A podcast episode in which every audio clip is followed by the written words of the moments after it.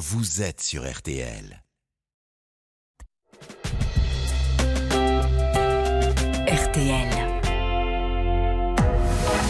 22h, minuit 30, Parlons-nous. Caroline Dublanche sur RTL.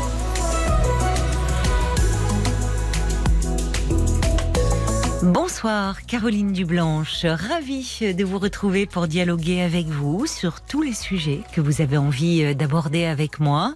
De 22h à minuit et demi, l'antenne de RTL vous appartient et Violaine et Paul se tiennent prêts à vous accueillir chaleureusement au 09 69 39 10 11. Marc Bisset à la réalisation me fait signe que l'on n'attend plus que vous. Alors, parlons-nous en toute liberté. 09 69 39 10 11.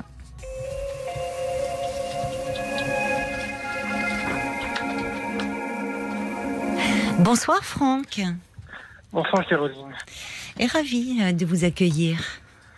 Eh ben, tout le plaisir est pour moi Caroline. C'est la deuxième fois que Que l'on se je parle. suis oui que l'on se parle. On s'est parlé il y a il y a une quinzaine d'années sur une radio bleue. Oui.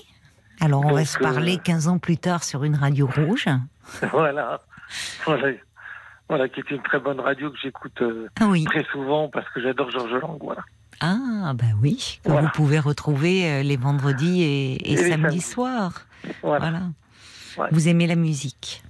Tout à fait. et les États-Unis? Euh, enfin, la musique en général et ce qui passe, c'est très bien. Ah bah ce soir, on va faire une euh, spéciale Gainsbourg et Jane Birkin dans la programmation musicale, puisque c'était voilà dans Jour J avec Flavie, euh, bonus track, Eric Jean-Jean était dans. Voilà. C'était aujourd'hui l'ouverture de, de la maison de Serge Gainsbourg. euh, Tout à fait. Ouais, Donc. Voilà, voilà. Mais ce soir, vous m'appelez euh, pour, pour parler parce que vous, vous avez des soucis dans, au travail. Eh bien, en fin de compte, euh, j'ai eu le bonheur et le malheur de trouver un très bon travail il y a une quinzaine d'années, Oui, même voire plus, puisque ça fait 20 ans que je suis dans une société. oui, Et donc, euh, je suis rentré par le biais de ma maman. J'ai travaillé avec elle euh, 5 ans. d'accord, oui. Et puis, euh, tout allait très bien. Et puis, bah, malheureusement, elle est tombée malade. Oui, Elle est décédée euh, cinq ans après. Et puis, Ah oui. euh, euh, eh bien, elle avait un, à l'époque, euh, dans notre société, on n'avait pas de bras droit. Ouais, Elle avait juste un bras droit. Si on... Et puis, le truc, c'est que bah, elle a pris sa place. Et puis, eh bien, comme ma maman était un petit peu trop protectrice avec moi, eh bien, elle m'a fait mener la vie dure pendant dix ans. Et puis euh, est arrivée une nouvelle personne euh, au sein de cette société. Eh bien, euh, ça se passait plutôt bien. mhm, Et puis, elle est partie en retraite, donc j'étais très content. oui. Vous êtes là, Et- Franck Oui, oui, je suis là, je suis là. Oui. Et donc, tout allait bien. Quand elle est partie en retraite, euh, il y a eu un petit peu de changement dans la société. Et puis, une nouvelle euh, responsable est arrivée. Oui, Euh, J'avais un peu peur d'elle au départ parce que ben, je l'avais croisée deux, trois fois et c'était un peu franc entre nous. Et puis, de- et puis finalement, non. Et ça a été trois ans d'épanouissement pour moi. d'accord, ça se passait que- bien. avec Ah elle. oui, oui, totalement. Totalement. Le matin, j'arrivais, on faisait le point de la journée. Oui, Euh, les choses qui n'avaient pas été euh, au au niveau des objectifs dans le commerce, tout ça, on en parlait. Euh, franchement, elle m'a formé sur plein de choses. J'étais devenu plus un jouet, mais un vendeur confirmé et qui était bien dans ses baskets. Voilà. d'accord. Donc, ça, oui, vous parlez d'épanouissement. Enfin, Voilà. Et puis, Vous vous êtes euh, affirmé, euh, vous oui, avez pris conscience de votre valeur. euh, voilà. c'est voilà. bien. parce que j'étais à deux doigts de partir et j'ai dit non parce que maman m'a mis le pied à l'étrier dans mon, dans mon job. Donc je ne vais pas la, la décevoir. Et cette personne avec qui je suis encore en contact, euh, qui malheureusement ne fait plus partie de la société, et qui bon, est gravement malade. Mais bon, voilà, ça c'est un- c'est une aparté. Et donc. euh, Cette eh dame bien, avec qui, euh, auprès de laquelle vous vous étiez beaucoup épanoui Tout à fait, mon professionnellement. ancienne, voilà, mon ancienne responsable, oui. Parce que, en fait, euh, votre mère était votre responsable quand Oui. vous. Ah oui, Voilà, d'accord. Tout à fait. Donc après elle, il y a eu son bras droit Oui, qui, avec qui là ça se passait pas bien, non. qui est parti à la retraite. Cette Voilà. dame où pendant trois ans elle vous a formé. Enfin, vous vous êtes un peu affranchi eu- de. Oui, oui, voilà, il y a eu une personne qui, donc, qui est arrivée. Oui. Et il y a eu entre entre les deux, il y a eu une euh, une vendeuse qui est arrivée et Oui. qui est maintenant adjointe et qui me mène la vie dure, mais vraiment la vie dure. hein. J'ai un courrier là sous les yeux, vous voyez, où je bon, j'ai dit à Paul pas mal de choses, mais on prend des photos de mon véhicule. Euh, euh, ah oui, oui, oui. Mais pourquoi on prend des photos euh, Parce que j'étais j'étais mal garé, je je nuis euh, à l'image de la société. euh, Vous nuisez à l'image? Ah C'est oui, ce qui oui, oui. est écrit? Non. Enfin, on dit, on, on dit que je, je ne dis pas bonjour aux clients, que je vais pas au bout de mes, euh, de mon boulot, euh, euh, que euh, que je refuse de prendre des clients parce que je privilégie d'autres tâches. Euh, j'écoute pas ce qu'on si j'écoute pas ce qu'on ce que ma responsable actuelle me dit et je fais j'en fais qu'à ma tête je dis pas que dans ce qu'elle dit tout est, est- est vrai. Mais je dis pas que tout est faux. Le problème c'est que moi comme je suis quelqu'un de très affectif j'ai eu pendant trois ans un épanouissement et j'ai effectivement euh, eu une nouvelle méthode de travail Mhm. qui me convenait parfaitement. Oui. voilà Et Or, cette nouvelle dame qui est arrivée a mis en place une nouvelle méthode de travail? Euh, oui, sauf qu'elle a travaillé avant avec mon ancienne responsable. Et c'est et c'est voilà. Donc euh, et aujourd'hui, c'est ce qu'elle a décidé. Euh, c'est jamais, elle ne se remet pas en question. C'est c'est c'est moi le la tête de Turc Oui. et voilà. Et ça se passe avec vous ou seulement avec vous ou avec d'autres personnes au sein de la Euh, la- société? ou- actuellement, c'est avec moi. Par contre, avant, euh, euh, c'est pour ça en partie que mon ancienne responsable, eh bien, a, a dû, a dû, a dû partir et tomber malade en même temps. Ah bon? Euh, vous voyez, ça a été, elle a eu trois, quatre personnes avec qui euh, Elle était en euh, conflit. Elle était en conflit, oui. Votre ancienne responsable avec laquelle vous vous entendiez bien Oui. est, est tombée malade et a dû partir parce qu'elle avait, elle est en conflit avec euh, cette femme dont vous me Oui, parlez là. Oui, oui, oui. Ah oui, vous héritez peut-être de cela vous, euh, indirectement, de du fait, elle savait que... que- vous vous entendiez très bien. Oui, c'est de la jalousie certainement, et puis elle abuse de ça. Parce que dès qu'il y a des choses qui ont été faites dans le passé, elle critique euh, sa méthode de travail. Oui, d'accord. Eh et oui. puis moi, comme je suis très sensible, dès que j'entends qu'on parle de cette personne, eh ben, ça me touche. Eh oui, ça vous affecte. Ah, et, ça elle- et, et- et- et ça se voit. Ouais, bien sûr. Est-ce que parfois vous prenez la défense de, enfin, en Euh, disant, bah écoutez, oui, parce qu'on dit des choses et, et la dernière fois que ça s'est passé, pas plus tard que samedi dernier, j'ai dit j'entends certaines choses, bah, il vaut mieux être sourd oui, devant voyez. elle. devant elle. Et oui, la loyauté, vous savez, ça fait pas toujours en entreprise Non, ben non, parce que quand il y a le- des changements de dirigeants. C'est une euh, belle qualité, hein, la loyauté. Mais dans le sais. monde de l'entreprise, malheureusement, pas toujours. Non, c'est un panier de crabes. Bah, C'est-à-dire que on voit bien comment c'est- finalement assez. hum, C'est quelque chose d'assez courant. Nouveau responsable, nouveau manager qui veut imprimer sa marque, qui une nouvelle manière de fonctionner. Et d'ailleurs, euh, avec, euh, euh, il peut y avoir des effets très positifs, un peu dynamisants. Allô? Oui, je suis Allô? là. Oui, oui, je suis Oui. là, moi, Franck. Oui, Vous m'entendez? Oui, je, je vous disais. oui c'est vrai, mais vous voyez, le problème, c'est que cette personne qui a été mise en place a été formée par mon ancienne responsable jusqu'à... Oui, on a un petit- une petite coupure sur la ligne, j'ai l'impression. Moi, je. Qu'est-ce qui se m'entendez, passe Oui, je vous entends. Oui, moi aussi. Alors, elle a, elle a été formée, c'est Elle ça a été formée, oui, oui, jusqu'aux trois quarts. Et comme bah, c'était un trio, si vous voulez, il y avait une, une responsable adjointe qui était déjà là. Ma nouvelle responsable a pris sa place. Et euh, comme la, la deuxième personne voulait partir et avait un petit peu semé la zizanie aussi dans, dans la société, euh, eh bien, ça a fait un ménage à trois qui n'a pas vraiment été très heureuse pour ma, ma responsable. Voilà. Celle qui est partie, là? Voilà. Ouais. Oui, ça a été un gros coup euh, pour vous. Parce que vous Oui. vous sentiez euh, Bien sûr. Finalement en sécurité. Ah, j'étais en sécurité totale. Vous Total. retrouviez un peu. Alors, c'est pas rien d'avoir démarré. Au fond, c'est votre mère qui vous a fait Oui, mais je, rentrer. retrou- je retrouvais ça. Ben je oui, retrouvais ça. ben oui. Et, et Je retrouvais pas, euh, pas l'aspect maternel, mais je retrouvais l'aspect sécuritaire et je retrouvais la protection. Un peu de protection.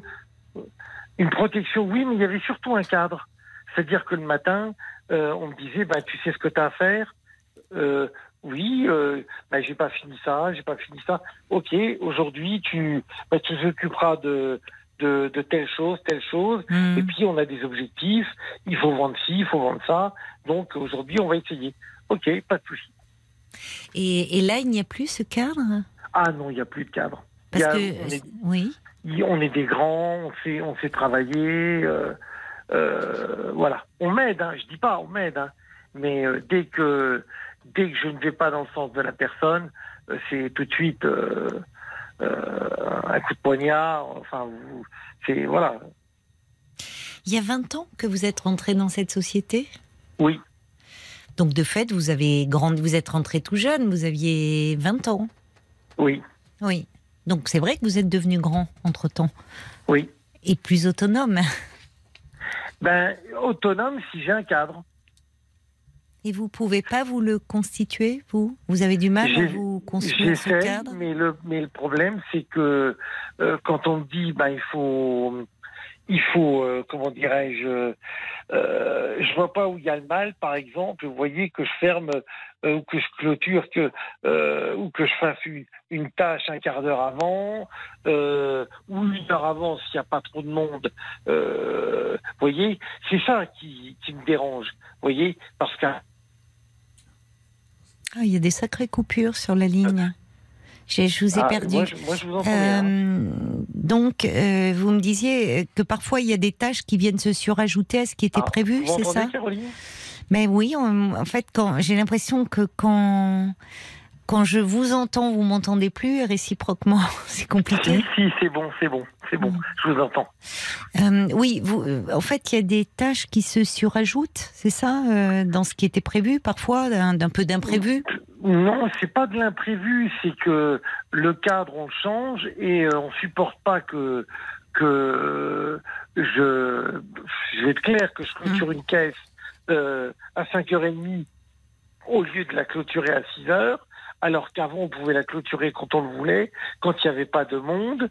Euh, euh, fermer, euh, euh, comment dirais-je, essayer de partir à l'heure le soir, alors que que pour elle ça la dérange pas. Elle, elle est toujours partie euh, euh, avant. Mais c'est la chef.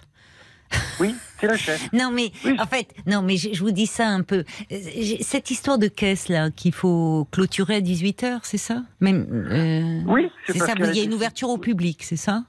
Oui, Et le public peut public. venir. Donc, peut et venir. les horaires jusqu'à 18 h ils peuvent venir acheter éventuellement des choses. Oui, non, mais ils peuvent. J'ai deux caisses, si vous voulez.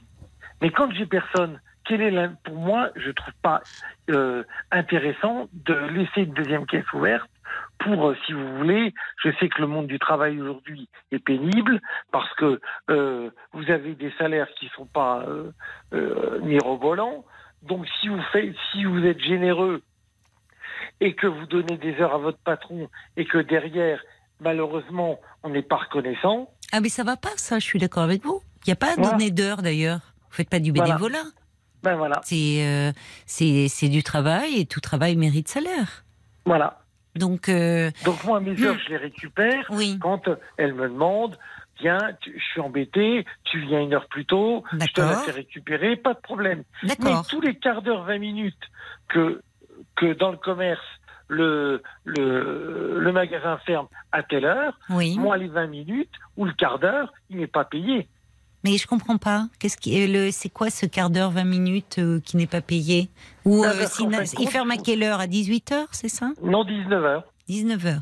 Donc vous vous fermez votre caisse à 18h normalement? Euh, non, j'ai deux caisses. La première, on la ferme.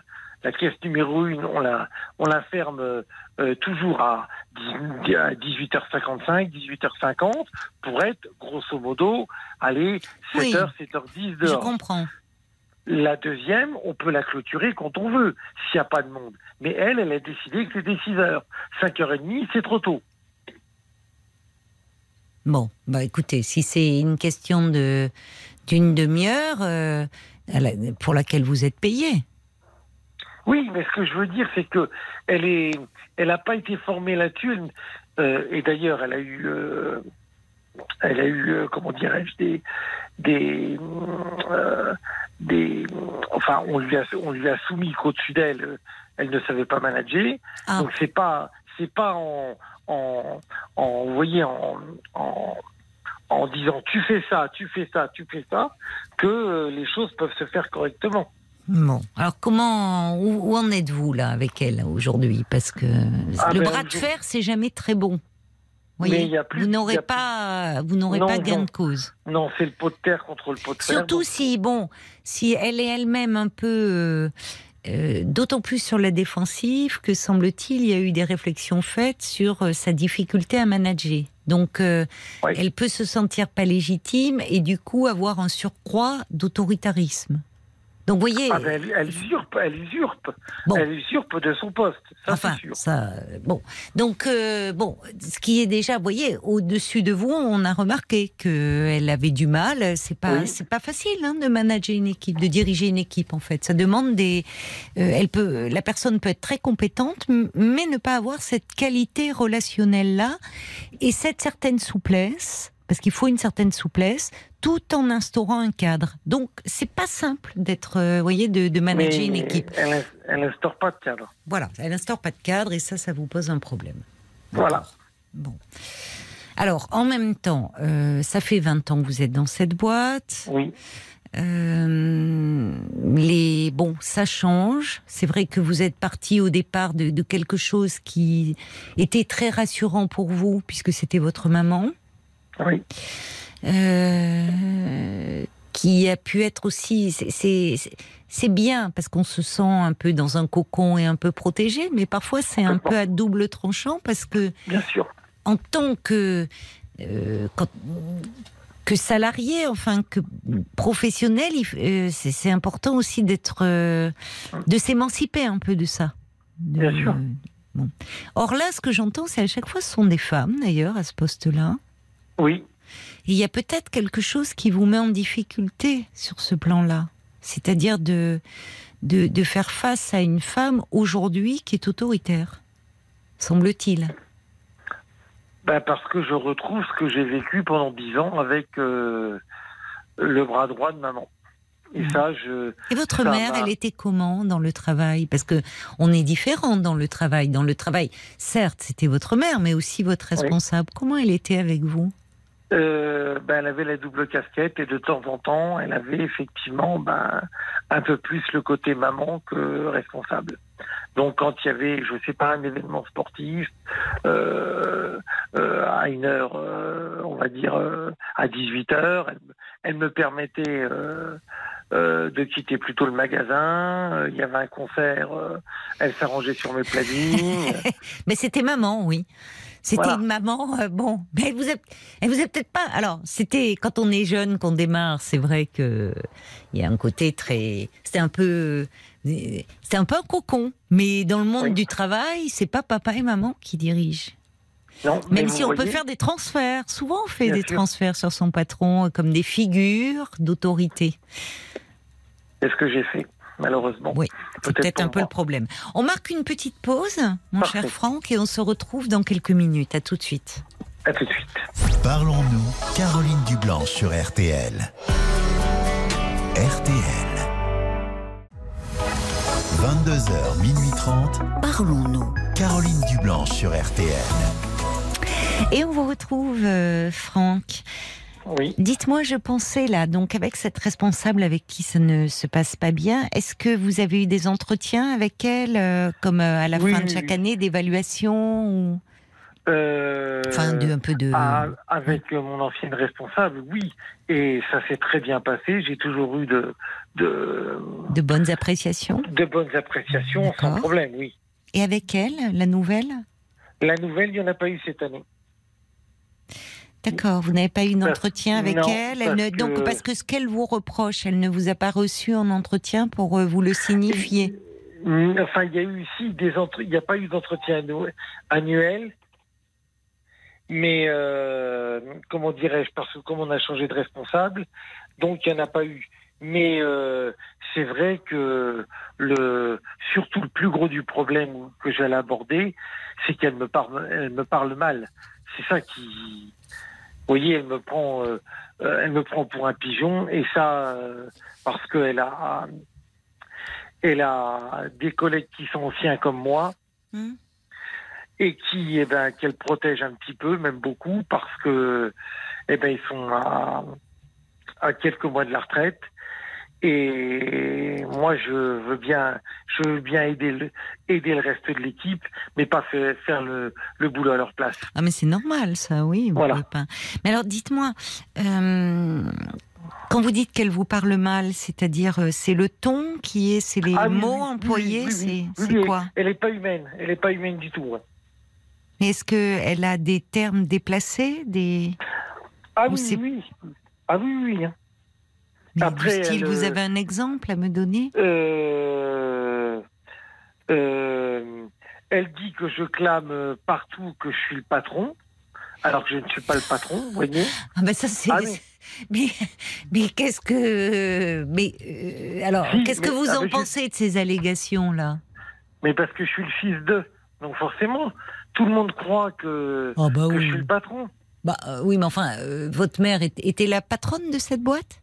Oui Ah, c'est elle qui a créé la boîte.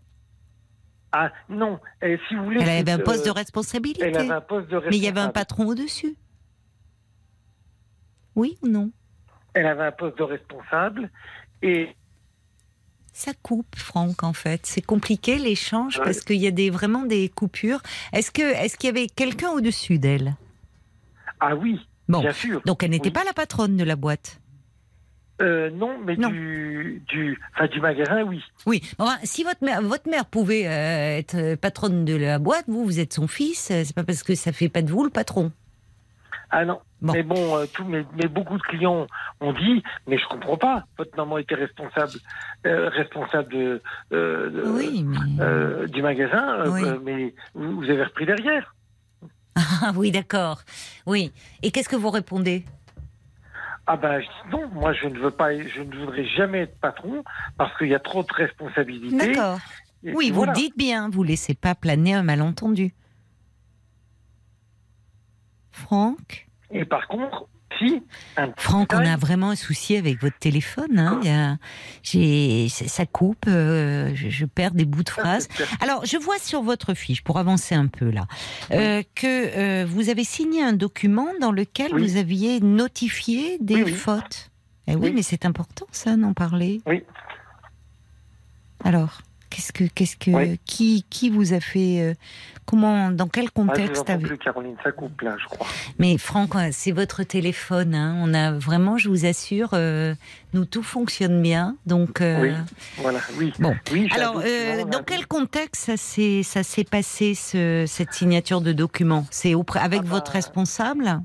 Oui, elle a commencé à prendre, bah, comme je vous dis, elle a commencé à faire un petit listing euh, euh, de, de toutes mes, mes erreurs d'inattention, comme quoi je dis pas bonjour au client, C'est vrai? J'abandonne pas mes tâches pour aller voir le client. Est-ce que c'est vrai que vous dites pas Mais bonjour clients? j'abandonne Est-ce que, est-ce que, est-ce que c'est, euh, les clients vous le reprochent recevoir un coup de- Bon, On a un souci avec votre ligne, Franck. C'est très compliqué d'échanger. On va marquer une pause euh, musicale parce que voir ce qui se passe, parce qu'en fait c'est compliqué. Je euh, l'échange est pas fluide parce qu'il y a beaucoup de coupures sur votre ligne et donc on a du mal à échanger. À tout de suite. On passe un petit peu de musique.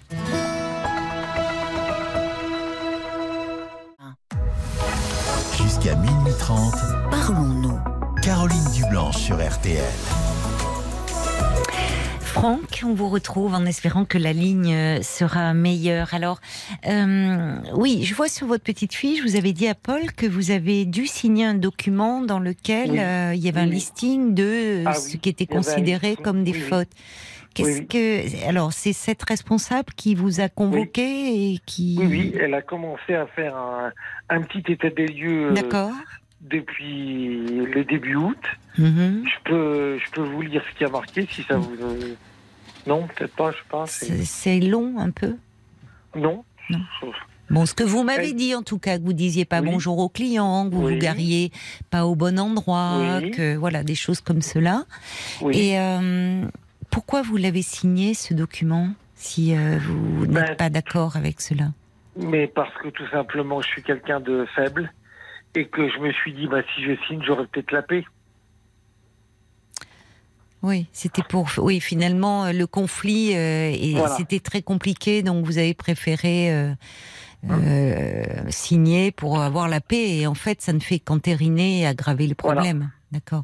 En fait, je pense j'utiliserai pas je dirais pas que vous êtes faible, vous êtes dans dans ce que j'entends dire, euh, je pense que vos conditions d'entrée dans la euh, dans, dans cette société, le fait que ça soit votre mère, votre responsable, euh, ça a conditionné beaucoup de choses chez vous, et Oui, Mais elle notamment. ne pas ça. Ça, elle- elle- elle- Oui, non, mais là, je parle pour vous. Non, non, je Oui, parle pour vous, Franck.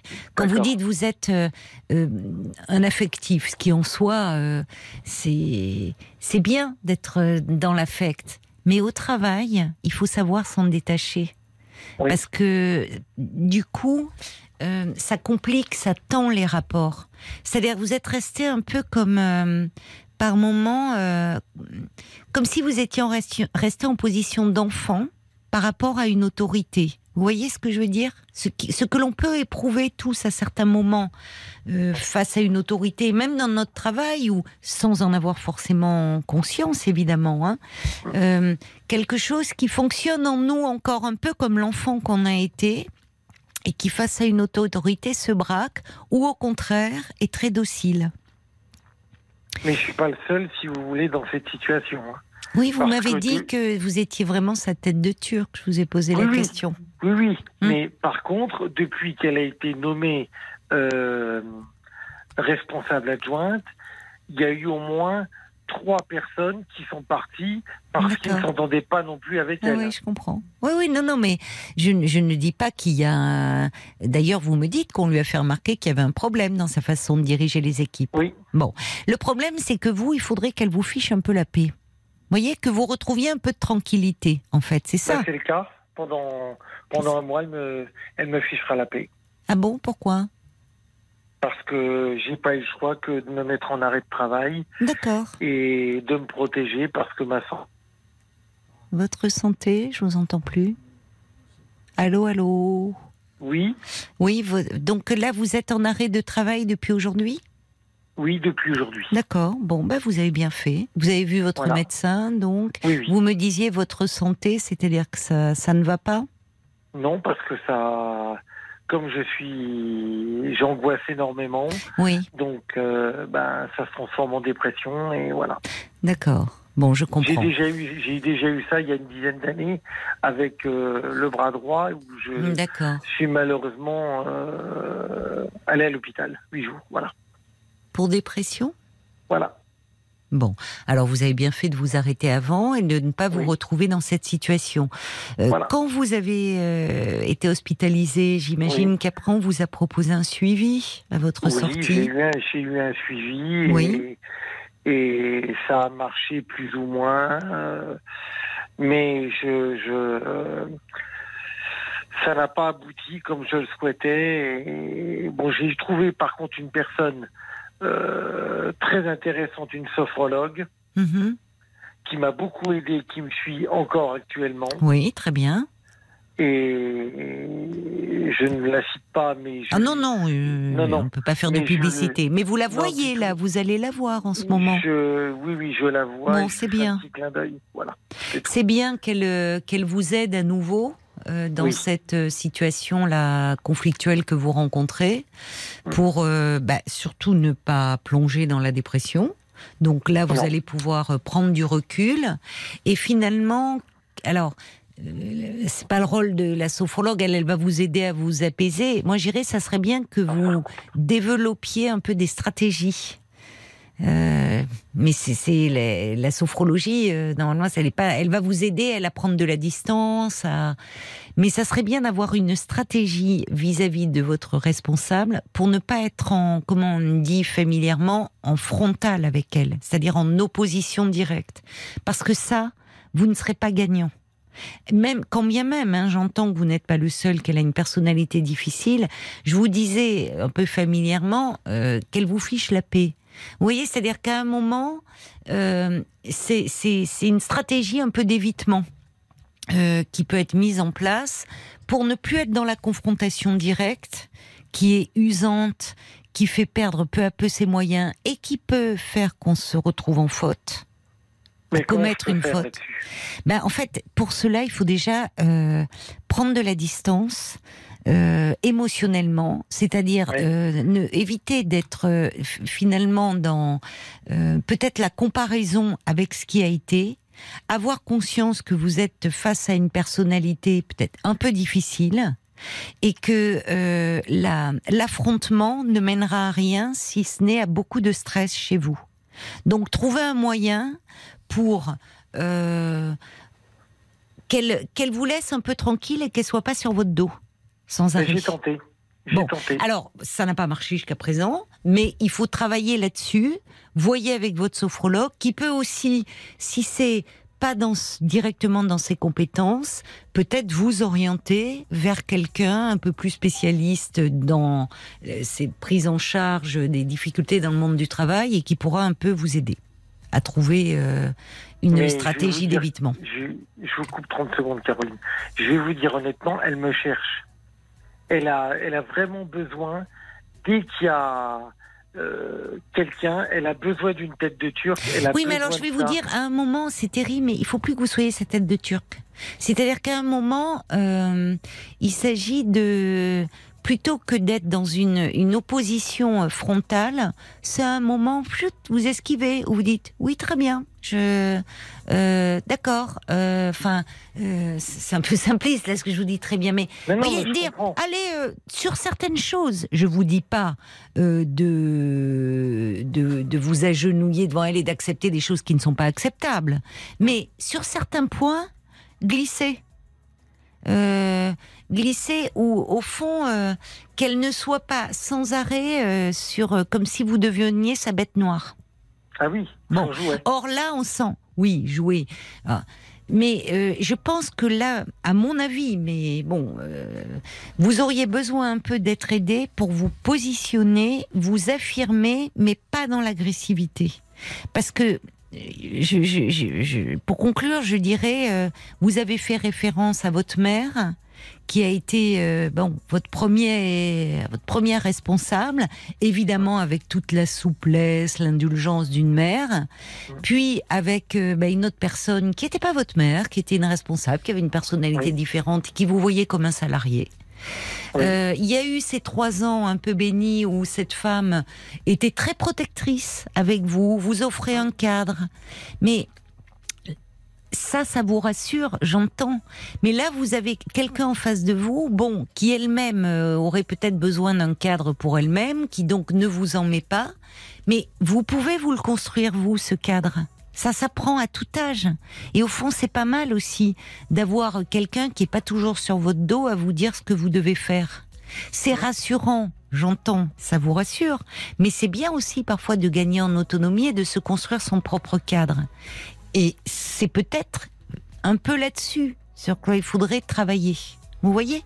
En tout cas, vous avez fait une bonne, euh, vous avez pris une bonne décision de vous arrêter pour ne pas tomber malade, parce que aucun travail ne mérite qu'on tombe malade. Votre santé est la priorité, et pour vous aider à prendre du recul et à revenir différemment avec elle. Bon courage, Franck. Merci Caroline. Bon courage et soignez-vous bien. Au revoir. Jusqu'à minuit 30, Caroline Dublanche sur RTL. par 22h, minuit 30, Parlons-nous. Caroline Dublanche sur RTL.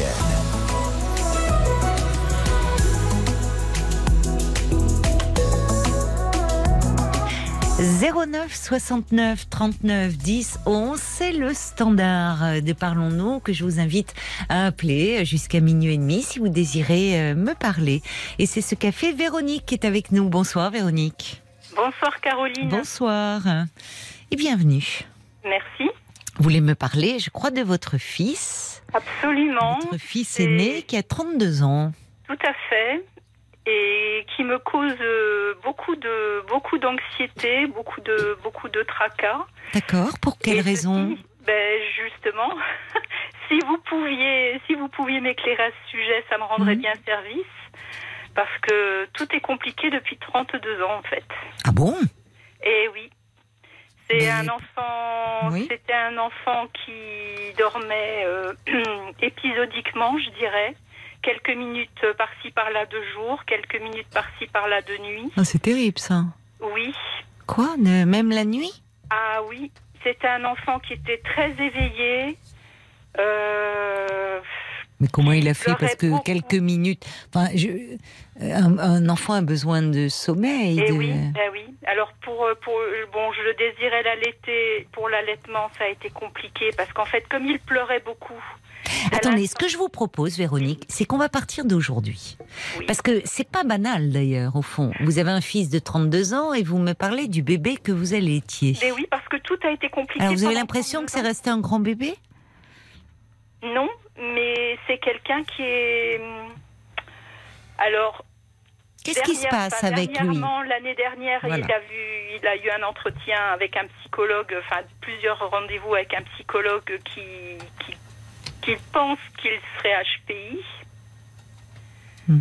Après, parce que bon, Qu'est-ce qui se euh, passe avec lui? Qu'est-ce qui J'entends que cet enfant a été l'objet euh, d'inquiétude au fond euh, depuis tout.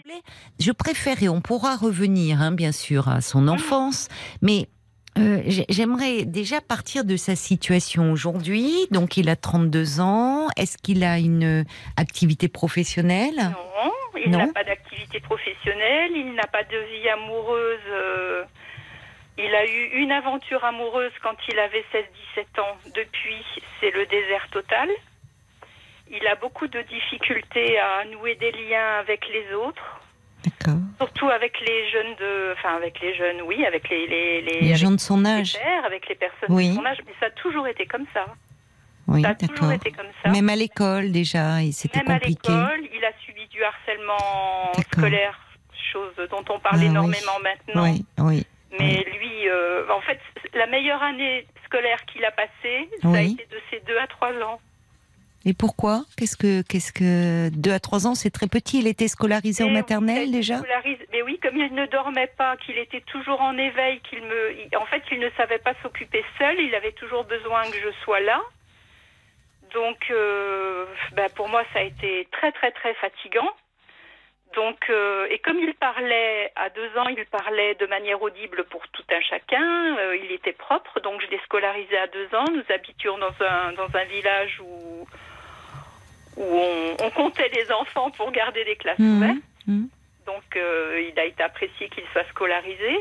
Et puis, ça a été formidable. Il connaissait toutes les comptines, tous les chants. Il était bien intégré. Ça lui plaisait d'aller à l'école. Il faisait bien la sieste là-bas, alors que chez moi, il n'y avait pas, il y avait pas de sieste. Tiens donc. Donc euh, voilà. Et puis. Bon. euh, Alors pour revenir à aujourd'hui, en fait, on fera des, on fera des, des plans hein, comme ça sur Oui, oui. l'enfance, mais j'essaye de comprendre aujourd'hui. Euh, Est-ce qu'il, euh, il a son appartement? Il, il est. Oui, alors Oui. son appartement, il l'a pour la simple et bonne raison que son frère a des troubles, je vais dire psychiatriques, Il a des troubles de la personnalité et on en est arrivé à un point où je ne pouvais pas garder mes deux fils avec moi. Vous avez deux fils, non Oui, C'est ça ont- Il y a quatre ans et demi d'écart entre les, entre les deux. Donc ils ont un logement à eux deux Alors, euh, euh, l'aîné pour lequel je, je vous appelle aujourd'hui euh, a son logement depuis deux ans et demi. Oui. Et le second euh, s'est vu attribuer un logement fin août de cette année, à 27 ans. D'accord. Et finalement, vous êtes plus préoccupé par euh, l'aîné. Je suis préoccupée par les deux, mais déjà rien que l'aîné, vous verrez. Vous nous les élevez seuls Pardon? Vous êtes seul à les élever? Oui. En fait, je suis divorcée depuis. Enfin, j'ai quitté mon ex-mari en 2008 et nous avons divorcé euh, de manière officielle en 2012. D'accord. Il est présent quand même euh, auprès Non, de non, ses Il est fils? parti vivre en Asie. euh, Oui, c'est très lourd pour vous, tout ça. Pardon? C'est très lourd pour vous. Très, très lourd. Enfin, c'est très lourd d'avoir deux enfants et deux enfants euh, Oui, qui vont mal. hein. Enfin. absolument. Alors, vous, vous, vous êtes en activité professionnelle? Oui. Parce que, euh, alors aujourd'hui, donc, euh, ils, ils ont, enfin, vos fils, ils ont été suivis, j'imagine. Vous me dites, le deuxième a des troubles de la personnalité qui peut-être ont été Ah oui, mais avec un handicap. avec un handicap. Oui. D'accord. Oui, oui. L'aîné, euh, cette difficulté à se lier quand il était à l'école, euh, ce, cette- ce, ce côté euh, finalement que cet enfant hyper anxieux, au point d'être dans un état d'hypervigilance, euh, au point d'avoir des, des troubles très importants du sommeil, Mhm.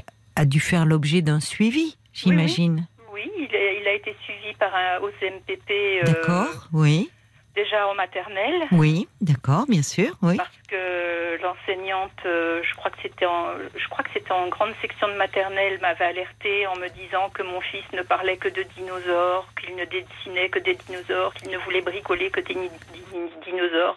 Et c'est vrai que c'était sa passion, c'était sa bulle. Et il vivait vraiment dans ce monde-là, dans, dans, le- dans le monde des dinosaures. Et puis il parlait aussi très souvent d'une ville avec ses monstres, parce que c'est un D'accord. enfant qui, qui faisait beaucoup de cauchemars, enfin, qui faisait et qui fait encore beaucoup de cauchemars. Comment vous expliquez ça? Vous êtes la Je mère, au fond. Qu'est-ce qui je se passe? Pourquoi cette euh, Qu'est-ce qui se passe? Pourquoi cette euh, Qu'est-ce qui aurait pu expliquer une telle anxiété chez lui? Je ne sais pas. Parce que des petits garçons, des enfants qui rêvent, enfin qui parlent que de dinosaures, bon, euh, Oui, oui, je sais qu'il y en a d'autres. ça. Hein oui, Bien sûr, c'est courant. oui. Et c'est vrai que c'est un enfant après qui a été passionné par la, rapidement par la paléontologie, D'accord. euh, ensuite par la mythologie grecque, euh, latine, euh, égyptienne. D'où ce qui vous ferait orienter vers le côté haut potentiel, c'est ça?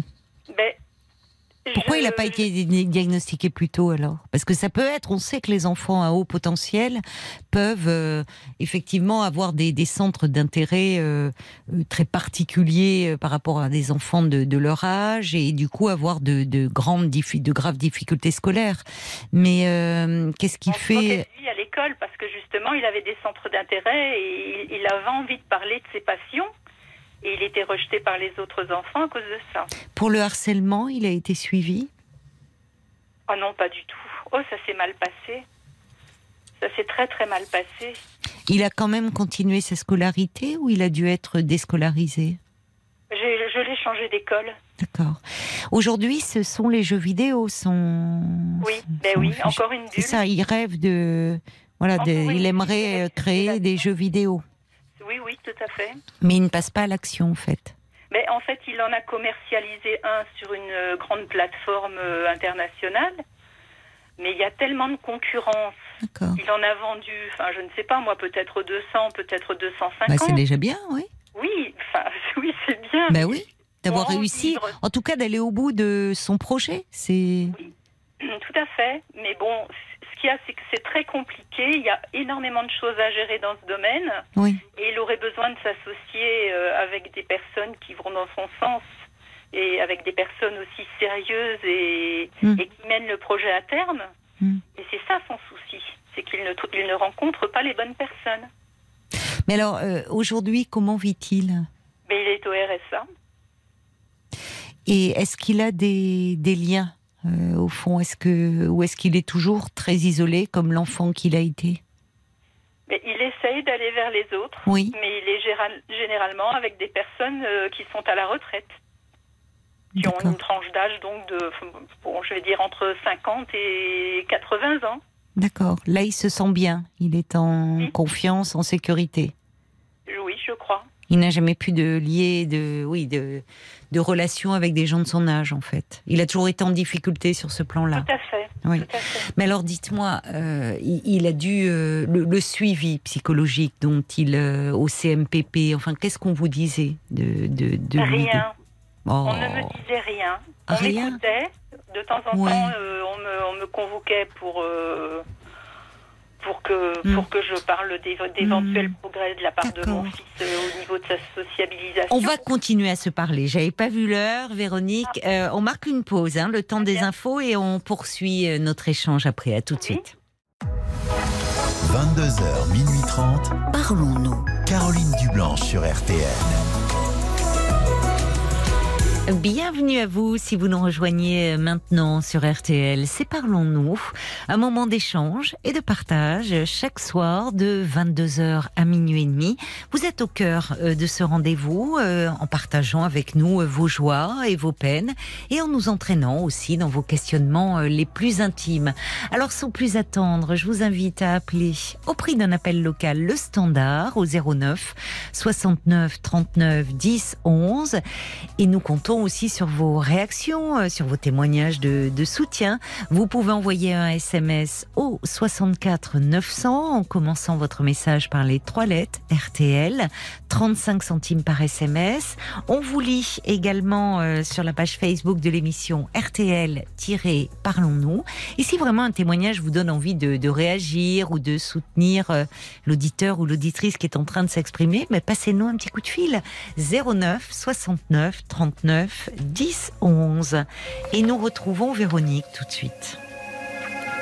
Alors Véronique, vous vous faites du souci pour votre fils aîné. Vous avez deux enfants, un deuxième garçon qui a 27 ans, euh, qui a des troubles de tonalité. Votre fils aîné actuellement est au RSA et ne, donc ne travaille pas. Il, a- euh, il a toujours eu des difficultés depuis euh, la toute petite enfance, difficultés euh, euh, hyperactivité. Euh, euh, Pas physique, cérébrale.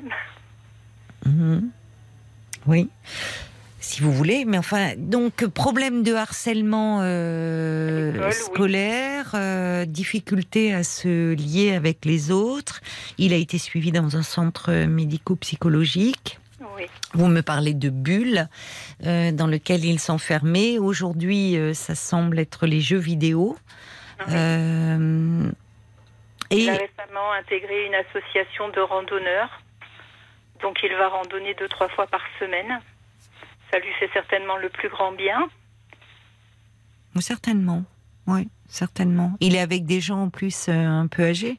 Oui, Oui, qui sont finalement des figures parentales un peu protectrices pour lui. certainement. Quand je vous écoute, je me dis, euh, tout ça a dû être aussi très dur pour vous et le, et le demeure, parce que...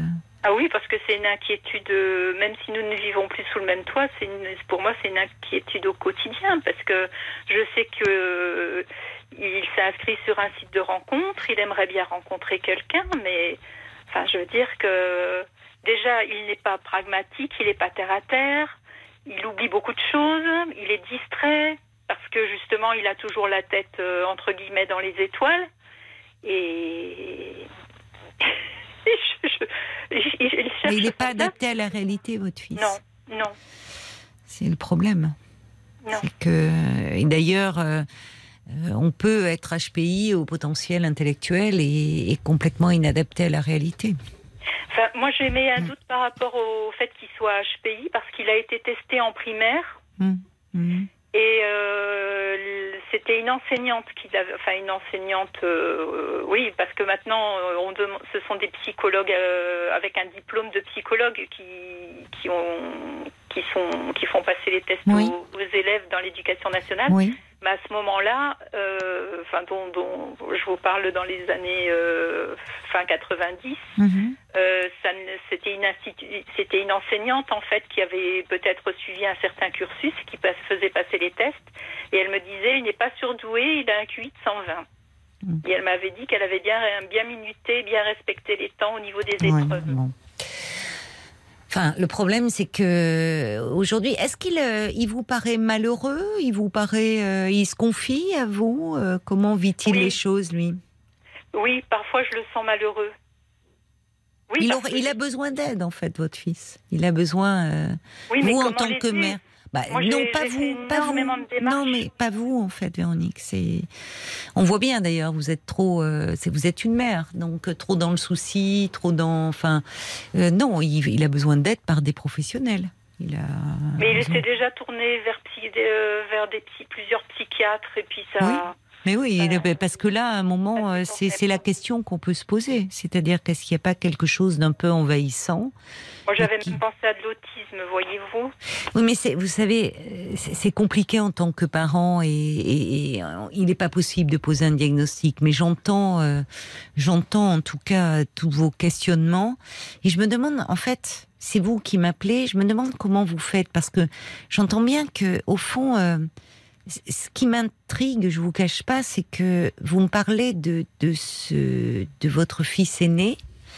Euh, et finalement, euh, le deuxième, euh, est comme sous silence. Alors Mais que lui que- aussi a dû être source d'inquiétude immense et sûr, continue à l'être. Il a été inquiet pour son frère, bien sûr. Vous savez, j'ai dû changer mon fils. quand mon fils aîné avait 8 ans, j'ai dû le changer d'école parce qu'il parlait de se suicider à cause du harcèlement moral. Et votre euh, deuxième fils? C'est-à-dire? Bah, Vous avez deux enfants, m'avez-vous Oui, dit? alors le second, en fait, euh, tout, tout se passait plutôt bien. Et c'est à l'adolescence qu'il a commencé à changer. Oui, comme souvent dans Voilà. ces troubles de la personnalité. C'est-à-dire que... Ben, il est devenu plus austère. euh, C'était un enfant qui était très sportif, euh, qui bougeait beaucoup, qui, qui était. C'était un plaisantin. Il, a, il adorait me, me raconter des blagues. euh, il avait des copains, etc. Il était très sociable. Enfin, je- moi, je le, je le, je le sentais bien. Et puis, vers 15-16 ans. alors qu'il était pourtant pas très porté sur l'ordinateur, ben, il a commencé à se réfugier sur l'ordinateur, euh, Hum. À vouloir, euh, quand on a aménagé euh, dans une maison, à vouloir peindre sa chambre en noir. Il Mm. voulait que du noir. Il a Mm. commencé à s'habiller un peu gothique. Bon, euh, ça, ça peut être une période à l'adolescence, mais ça peut Oui, être une- mais mais, bon, mais il a 27 malheureusement, euh, c'était une entrée dans quelque chose d'un état psychotique? dépressif. Dépressif, je crois, au départ. Et moi, je pensais que c'était une mauvaise passe. Et puis, en fait, euh, après, euh, on ne quand on lui parlait, il, il, euh, il rentre, enfin, il s'énervait, il ne- il ne- il n'entendait pas ce que je lui disais. Euh, il, Bon. il tournait tout à son, à son désavantage, comme Mm. si je le critiquais, je le dénigrais. Enfin, Est-ce que vous, vous êtes accompagné? Est-ce que Non. vous êtes Oui, vous n'en ressentez pas le besoin? Mais j'ai consulté une psychologue euh, à plusieurs reprises parce que nous avions droit à, un certain nombre de, séances. Donc euh, là, je l'ai, je l'ai consultée et puis je me suis rendu compte qu'en fait, une fois rentrée chez moi, eh bien mon quotidien restait le même. Je m'entretenais avec elle, je lui expliquais ma situation, mais ça ne changeait strictement rien à la situation.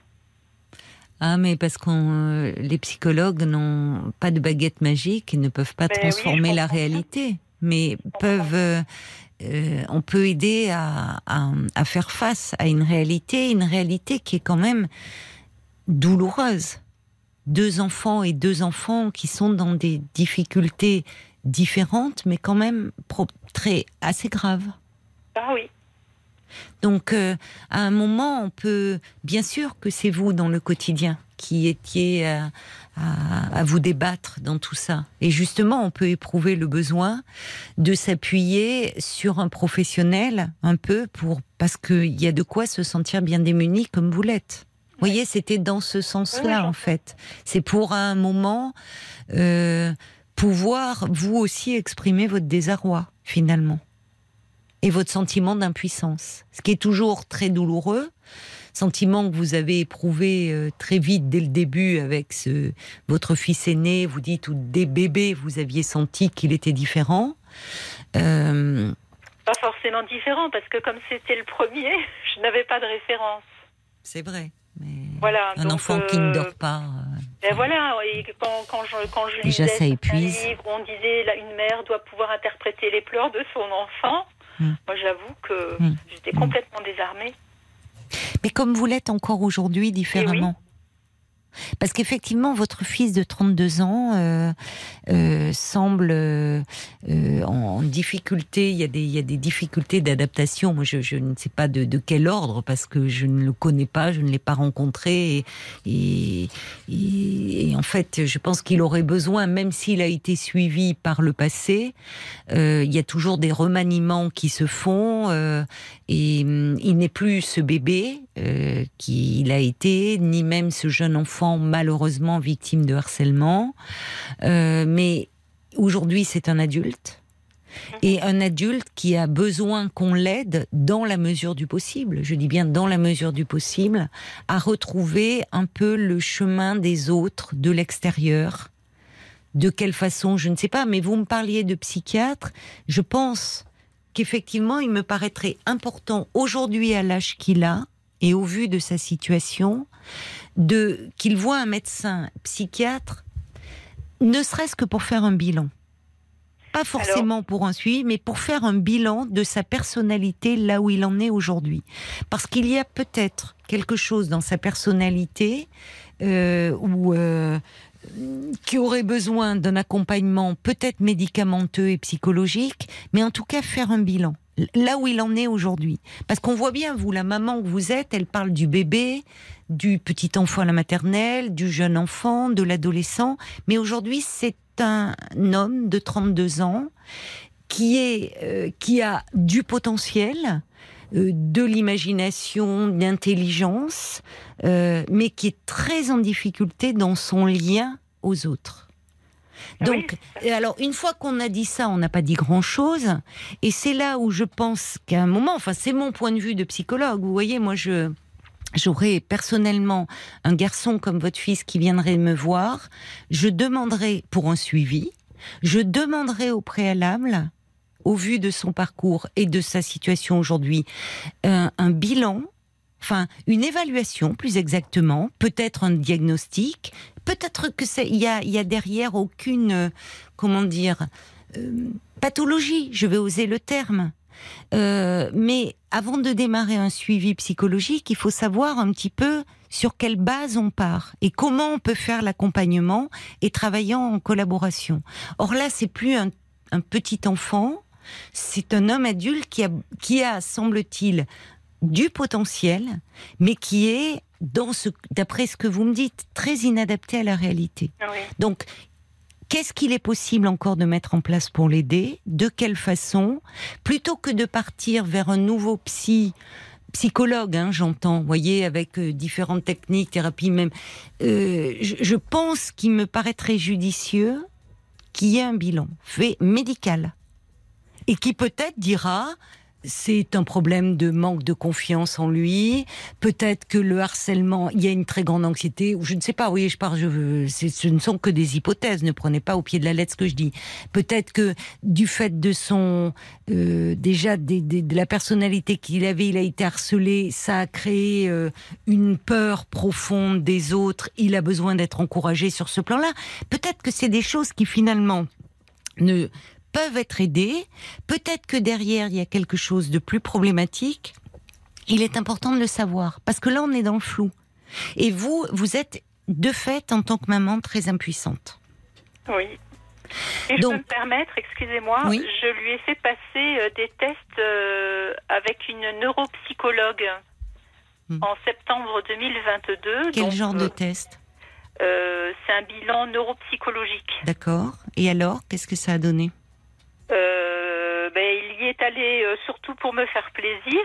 Oui, mais est-ce que est-ce qu'il a réalisé le bilan? Il a qu'il- réalisé le, le bilan et on parle. euh, L'analyse des scores obtenus permet de, per- de mettre en évidence une nette hétérogénéité entre l'indice de compréhension verbale d'une part et les autres indices d'autre part.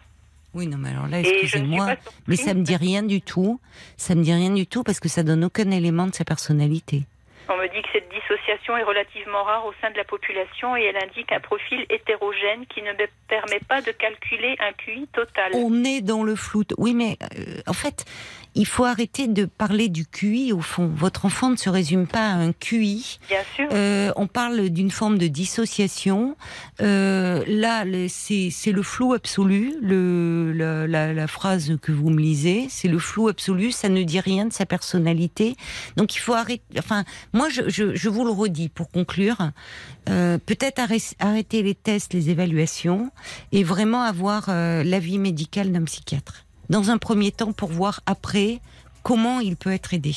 Et si c'est sur la base d'une personnalité, euh, peut-être avec euh, un diagnostic à poser et donc peut-être un traitement qui pourrait l'aider et une thérapie associée, ou soit on va dire non, pas de personnalité révélant euh, une névrose ou une psychose particulière, mais un besoin de réassurance, de, de l'aider dans son estime de soi, très bien. Mais on travaille sur des bases. Là, franchement, ce que vous me dites, euh, c'est très flou.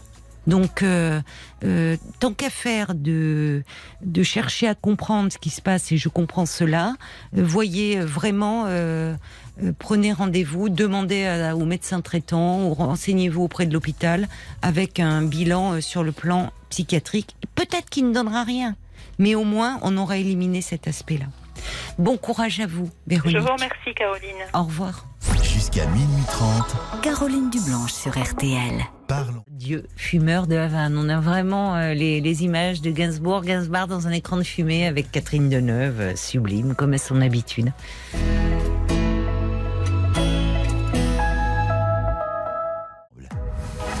Jusqu'à minuit 30, Parlons-nous. Caroline Dublanche sur RTL. Bonsoir Raymond. Bonsoir Caroline. Voilà, ben, je vous appelle car euh, j'ai été par euh, le passé. Hein. J'étais un homme. euh, Oui. j'ai- j'ai- je suis, j'ai été quelqu'un de, de violent avec euh, la mère de, de mes enfants. Ça a conduit à la perte de ma famille, à, à beaucoup de souffrances, euh, pas que la mienne, surtout la leur. Et euh, à présent, j'aimerais juste, euh, comme ça, en parler. C'est pas. Oui, mais pas je vous remercie d'appeler parce que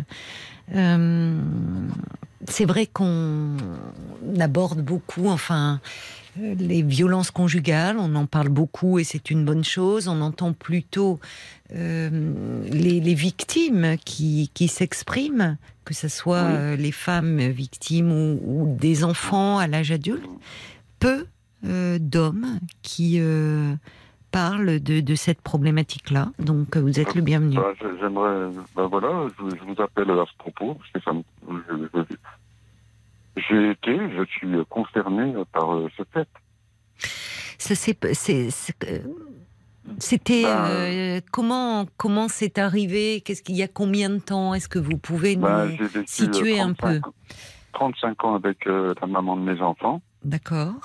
35 ans avec des périodes euh, de bonheur, avec des périodes de joie, des enfants euh, bien, euh, bien, et euh, des d'au- d'autres moments euh, hyper violents. De ma part, hein, je parle. hein. Parce qu'il est vrai que il est vrai que le- leur maman euh, était une sainte, une femme merveilleuse et tout ça, et moi je suis un, je, je suis un homme violent.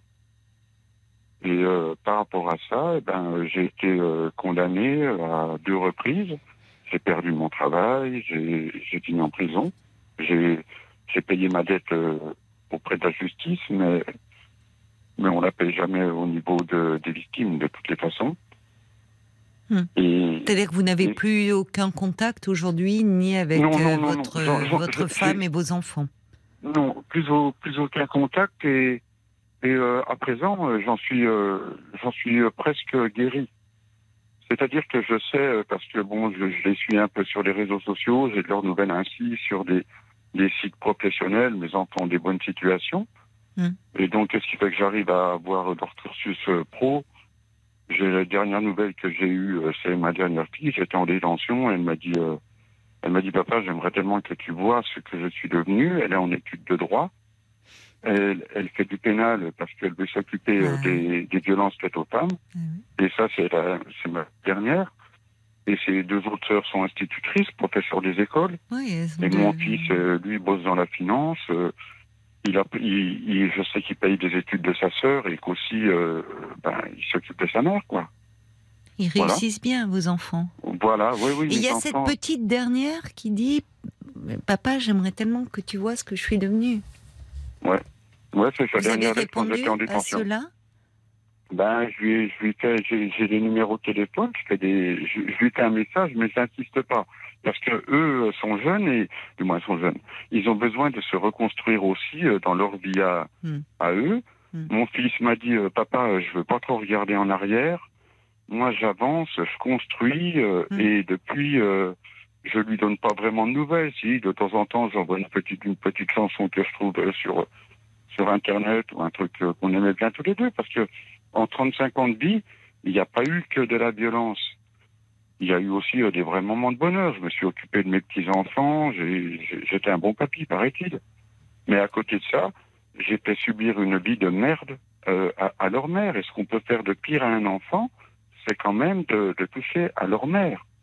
Oui, vous ne touchiez pas à vos enfants, mais vous Non, étiez jamais. violent avec leur mère. C'est vrai. Qu'est-ce qui. Enfin, c'est vrai, je, je reprends euh, vos mots. Qu'est-ce qui déclenchait la violence chez vous? Vis-à-vis de, de celle qui était alors votre femme Ben, c'était surtout euh, un, sentiment d'incompréhension, mais aussi de toute puissance. Il y avait les deux. C'était un sentiment mélangé. Et euh, il y avait aussi euh, dans ces périodes-là, euh, des, dans ces oui, c'était des périodes où je m'alcoolisais et des périodes où je m'alcoolisais. Mhm. Et, et c'était, j'alternais entre le sport et mes crises d'alcool. Entre le sport et? Ouais, et mes crises d'alcool. C'est-à-dire que j'étais capable de partir au bar et, et de me mettre minable, de, de rentrer chez moi et, et de et d'être parfaitement euh, dégueulasse. Voilà. Et ce que j'aimerais dire, euh, vous dire aussi, euh, Caroline, vous savez, euh, je, j'ai vécu 35 ans avec ma femme. Mhm. Mais si à la première gifle, elle était partie, j'aurais fait le chemin que je que j'ai fait trop tard, mais bien avant. C'est ça que j'aimerais, c'est ça que j'aimerais qu'il soit compris. C'est que si un jour une femme, même même si elle n'est pas mariée, elle prend un gifle, une gifle par son mec, qu'elle est prête à le pardonner, mais surtout qu'elle mette de la distance et que lui fasse le travail, parce que Mhm. c'est ça l'histoire. C'est très important. Ce- Vous aviez, et- euh, vous aviez, pardon de vous interrompre, mais vous, vous, Non, euh, vous avez, je vois, 58 ans aujourd'hui, Raymond. Ouais, ouais. Donc 35 ans, ça veut dire que vous, vous êtes marié, vous aviez 23 ans Ouais. Euh, Euh, bah, plus, je me suis marié à 18 ans, elle en avait 20, euh, ouais, euh, ouais, elle avait 22 ans. Vous voyez, on a, en fait, on a vécu 37 ans. D'accord. Vous dites je suis un homme violent. Est-ce que aujourd'hui vous vous le vous, vous le dites encore au présent comme les alcooliques Ah oui, oui, disent oui. euh, je demeure alcoolique? Non, non, je suis plus euh, alcoolique, je le serai à vie, mais je ne consomme plus. Et euh, pour euh, ce qui est de la violence, Non, mais vous vous êtes présenté comme ça en disant je suis un homme violent. oui, Euh, Oui. Aujourd'hui, vous me dites vous avez fait vous avez été condamné, ce qui veut dire que votre femme a porté plainte. Vous Oui. avez fait de la prison, ça n'a pas été du Oui. sursis. Vous avez fait combien si c'est j'ai fait, deux fois, une fois 7 mois, une fois 8 mois. sept J'ai perdu mon travail suite à ça, j'avais une carte professionnelle, D'accord, j'ai perdu et voilà. D'accord. Euh, Est-ce que euh, à votre euh, sortie, est-ce qu'il y a eu une injonction de soins qui a été Tout à demandée fait, tout à fait. Ah, elle, est- elle est suivie, elle est suivie. Et je la suis, j'y suis attelé. C'est des, ma CIP, ma, conseiller conseillère d'insertion et de, probation est quelqu'un Oui. de formidable. Oui, Ça, c'est clair. oui. Et elle, elle me soutient dans ma démarche. Et de plus, elle commence à, me lâcher un petit peu. Vous voyez, euh, Mhm. j'ai été, été suivi tous les mois. Et elle me dit, euh, elle m'a dit, euh, écoutez, euh, vu euh, votre votre comportement et euh, comment vous, vous suivez euh, votre- le, le cursus euh, imposé par la justice. Elle, me- elle commence à me donner de la marge et voilà quoi. Et donc, Oui, eh, c'est bien. Vous êtes, vous avancez. Vous.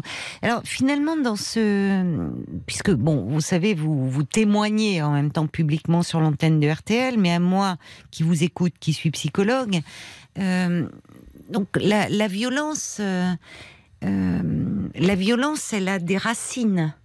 Oui, mais Caroline, ce et- qui- ce qu'il faut que- pardonnez-moi, mais ce que j'aimerais vous dire euh, quant à la violence, c'est que voilà, je vous explique quelque chose. C'est que j'ai passé beaucoup de, de temps euh, avant la détention, en détention et après la détention, à me dire, à voir avec euh, les psy- avec euh, des psychologues, euh, voilà, des médecins et tout ça, me faire suivre avec des gens très sérieux.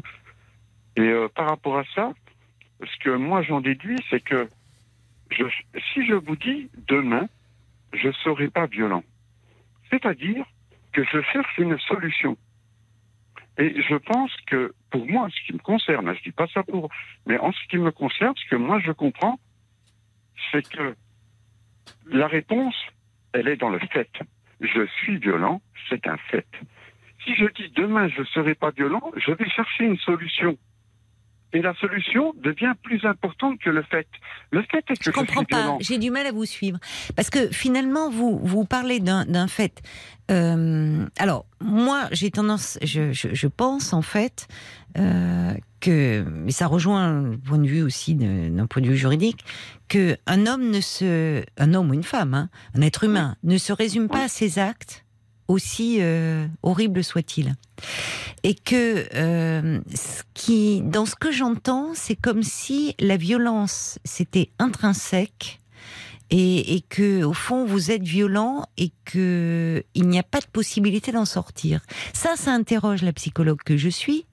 Parce que euh, à ce jour, d'un point de vue euh, génétique, on n'a pas trouvé de gène de la violence. C'est-à-dire que les nouveau-nés qui viennent au monde, on leur met pas un bracelet en disant lui ou elle, elle va devenir violente. Euh, et le, la, la violence, elle vient exprimer quelque chose. En aucun cas, effectivement, euh, elle, Oui, on ne peut la, la- Non, mais vous dites, vous avez dit quelque chose. Vous avez, je vous demandais dans quelles conditions, au fond, qu'est-ce qui déclenchait la colère chez vous? Vous m'avez dit l'incompréhension.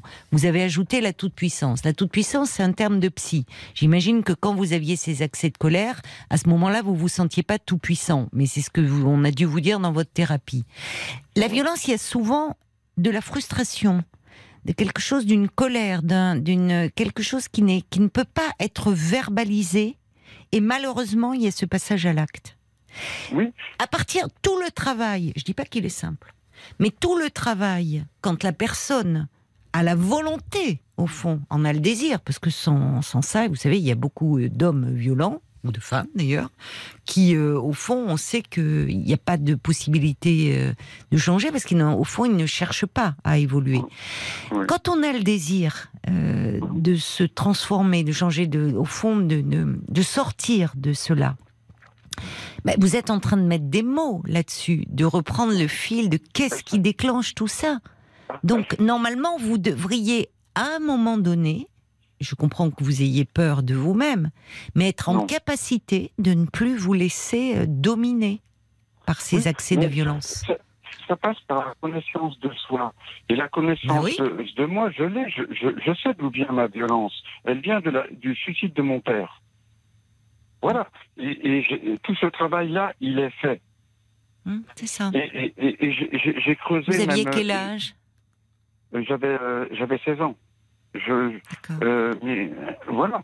Et mais c'est la vérité. C'est le suicide de mon père. euh, je suis rentré Mais à la maison, crois. il y avait du sang, du sang partout. euh, voilà Oui. quoi. C'est vous qui Bon, l'avez trouvé. malin. Mais oui, mais Hmm. ça c'est quand c'est quand j'étais gamin. Après, il y a eu il y a eu toute euh, alors euh, ce qui fait que comme j'avais plus de père, toutes les fois que je rencontrais un adulte, inconsciemment, quelqu'un de plus âgé que moi, Hmm. je cherchais l'affect. Et ça m'a ça m'a conduit dans la délinquance.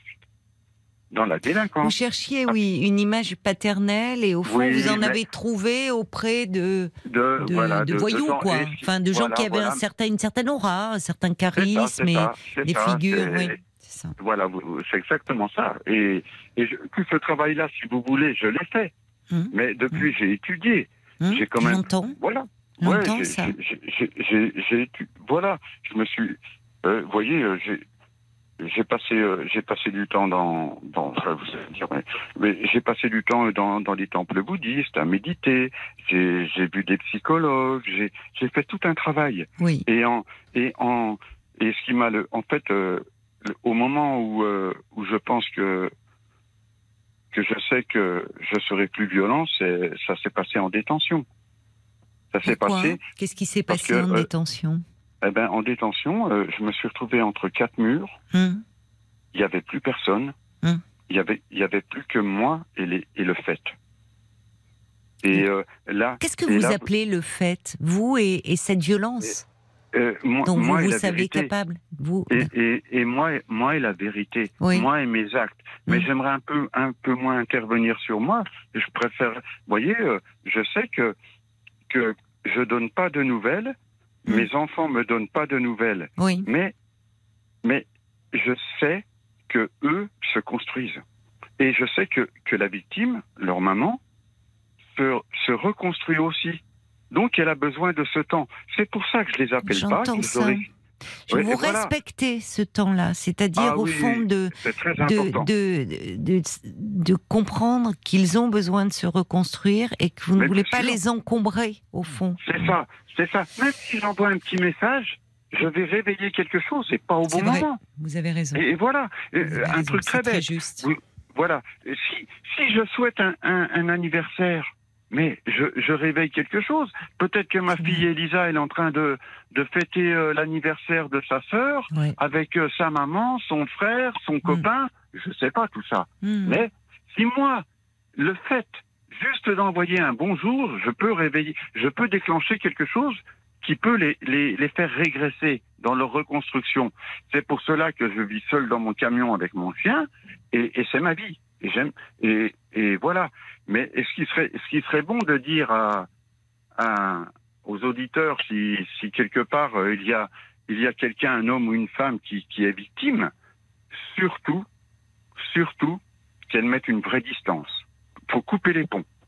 Et un- sur un certain temps, et peut-être que si euh, ce pont avait été coupé euh, dans, dans les débuts de, de ma relation, je me serais reconstruit différemment. Alors j'entends ce que vous dites, sans renversement de situation, c'est-à-dire que, mais j'entends ce que vous dites, et Ouais. euh, c'est quelque chose, comment dire, qui peut-être pas politiquement correct à dire, et c'est un sujet sensible, mais il est vrai que, en fait, dès la première violence, Voilà. il faudrait cet éloignement. Et je Ah, suis d'accord avec vous, il m'est arrivé souvent à des femmes lorsque je travaillais, notamment au planning familial où j'ai pu accueillir des femmes victimes de violences, de dire que euh, il était absolument nécessaire qu'elles s'éloignent pour elles, pour se protéger.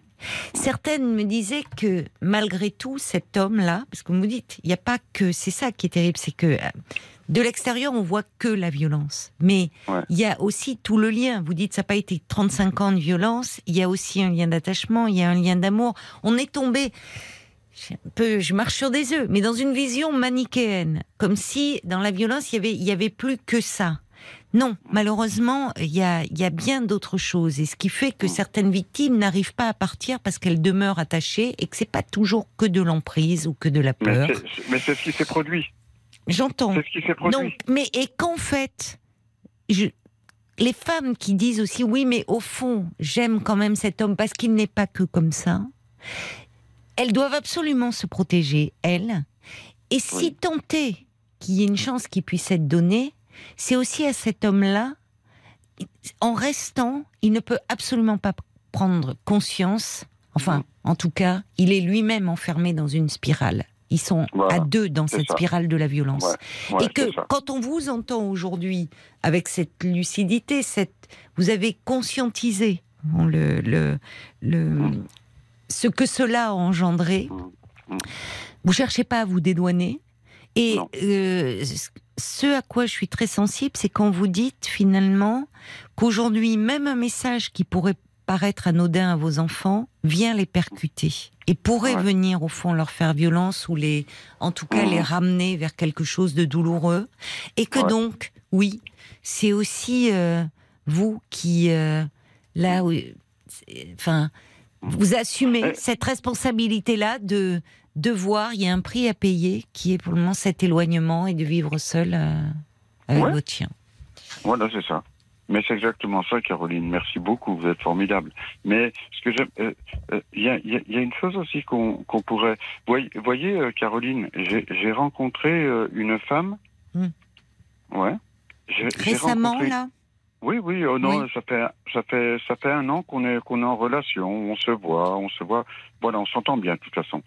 Et, euh, et ce que ce que j'ai dit à mon CIP, à ma conseillère de ma conseillère juridique là, du moins Oui. la, la, dame qui fait mon suivi judiciaire, Oui. je lui ai dit, euh, je lui ai dit, vous savez, euh, j'ai- rencontré quelqu'un. Elle me dit ah bon et écou- écoutez, je lui dis oui, voilà. euh, Mhm. et et la- il, il est très curieux que le hasard a fait que elle est, elle est, un- son mari est violent. Du moins, son, elle est, elle est, elle est séparée depuis deux ans. Elle est en, pro- en, mais je pense que elle bénéficie de ce que j'ai, elle bénéficie, elle bénéficie de ce que j'ai compris. Et c'est, et, Mm. et c'est et, et c'est ça. Et, et le, le plus terrible dans l'histoire, Mm. c'est que son mec, je veux pas qu'il passe par où je suis passé, quoi. Et je lui dis, je lui dis, écoute, ne, ne lui souhaite pas ça. Euh, franchement, ne lui, ne, ne lui souhaite pas ça. Mais elle est toujours avec il a, lui il, il a, il a un chemin à faire, il a un travail à faire. Mais là où il en est tout de suite, quand je vois les messages qu'il a sur son téléphone, je lui dis arrête, j'ai envoyé pire que ça. Je lui dis. euh, Elle, elle est toujours avec lui Non, non, non, non, non, non. elle, est séparée. elle, elle, elle a, elle a, elle a son, son logement, ils sont séparés. Et mais lui, euh, il est, il est dans l'harcèlement le plus total et tout. Je lui dis, Hmm. écoute, ce que tu vas faire, tu vas aller déposer plainte. Déjà, tu vas te protéger. Donc euh, les, les gendarmes de son secteur sont, sont sur la brèche parce que attention, il est chaud. Hein. Il est chaud. hein. Mais ce qu'il y a, c'est que quand moi je vous dis il est chaud, c'est que moi j'ai été cet homme-là par le passé. C'est-à-dire que je, je comprends très bien son positionnement dans sa tête. Et, euh, et, et par rapport à ça, eh ben, je, je, elle me dit, écoute, pourquoi tu viens pas vivre chez, chez moi? Ben, je lui dis, écoute, euh, non, parce que j'ai- pas envie euh, de le trouver. De, surtout qu'il m'a dit qu'il avait une carabine, j'ai pas envie de le trouver en bas. Mais Oui, je lui dis par êtes, contre- euh, vous êtes, oui, oui, non, mais vous, vous mesurez bien l'ampleur du problème. Et qu'effectivement, ça Ah mais pourrait déclencher. Puisqu'on sait qu'il y a des hommes qui. Ce qui est terrible dans cela, et je pense qu'on peut pas mettre tout sur le même plan, ce qu'on est actuellement ça. en train de faire. Parce que. euh, il y a des hommes, malheureusement, où c'était terrible, mais c'est quand les femmes décident de les quitter, de se séparer, qu'elles font une démarche, qui les Ouais. tue. Parce que Ben, euh, ça. pour eux- et, Et- et- mais c'est- parce qu'en fait C'est leur chose et c'est leur possession. Après, c'est jamais pendant. C'est jamais pendant l'union. C'est le. dans- je suis sûr, je connais pas les chiffres, hein, je, vous savez, hein, mais mais je suis sûr que dans la plupart des cas, c'est après la séparation physique. C'est J'ai pas que les là. chiffres, mais on sait que malheureusement les les, les, les crimes, les les, les, les féminicides ont lieu. C'est le, le, le plus redoutable, c'est euh, quand en fait elle leur échappe. Comme si c'était une chose qui leur appartenait et, ça, que- et que, et ça. finalement elle leur échappe et ils préfèrent la tuer et parfois se tuer ou pas. Mm. Mais en tout cas, donc euh, il y a un niveau de Ah, dangerosité là où malheureusement euh, Mm. c'est ce qui met, euh, bah, c'est c'est ce Mais- qui met les pouvoirs regardez, publics. Mais re- tout le monde n'est pas. C'est c'est là aussi le, le problème, c'est que il est, il est, il est heureusement que la société avance et que on n'accepte plus les violences conjugales, Ah les oui. violences faites aux enfants. Le problème, c'est qu'après, on devient parfois un peu manichéen, un peu, euh, comment dire. Euh, Mani- ma- manichéen, ça veut dire maniaque, ça veut dire quoi? Non, manichéen, c'est-à-dire c'est euh, c'est bien ou c'est mal. C'est Ah. un peu un peu simpliste dans la vision euh, qui de, de quelque chose qui est très complexe en fait. Et moi, je vais vous dire, euh, il y avait, il y a, il y a, oui, alors je vois pas le temps qui passe, mais je sais que je me souviens quand j'étais au planning, donc ça remonte à plus de de, de 20, oui, 25 ans. Euh, il y avait une association à Paris qui prenait en charge les hommes violents. Mhm. Euh, cette association a dû mettre la clé sous la porte faute de moyens. Donc aujourd'hui, moi, je, je, je trouve terrible parce qu'il y a des hommes qui parfois, avant qu'il y ait une sanction euh, juridique, vous, ça a été à la suite de cette sanction, au fond, euh, judiciaire, que vous avez eu accès aux soins parce que parce que vous l'avez décidé. Sur le moment, vous auriez pu montrer pas de blanche, genre je fais preuve de bonne volonté, mais ne pas Oh, non, non, On sent que bon, vous êtes, il y a eu un déclic en vous. Il y a parfois des hommes qui, avant même euh, la- la- l'action en justice, font cette démarche et parfois vont voir des thérapeutes dans, dans un cabinet. Donc Ah, cela, quand bien même il y en aurait Ça deux sur dix. pas, Caroline. Si. Ça fonctionne pas, ça. Ah bah Parce si. que moi, je vais vous dire, moi, j'étais toujours avec. euh, vous voyez, personnellement, j'étais, j'étais toujours euh, dans mon foyer avec avec la, la mère de mes enfants.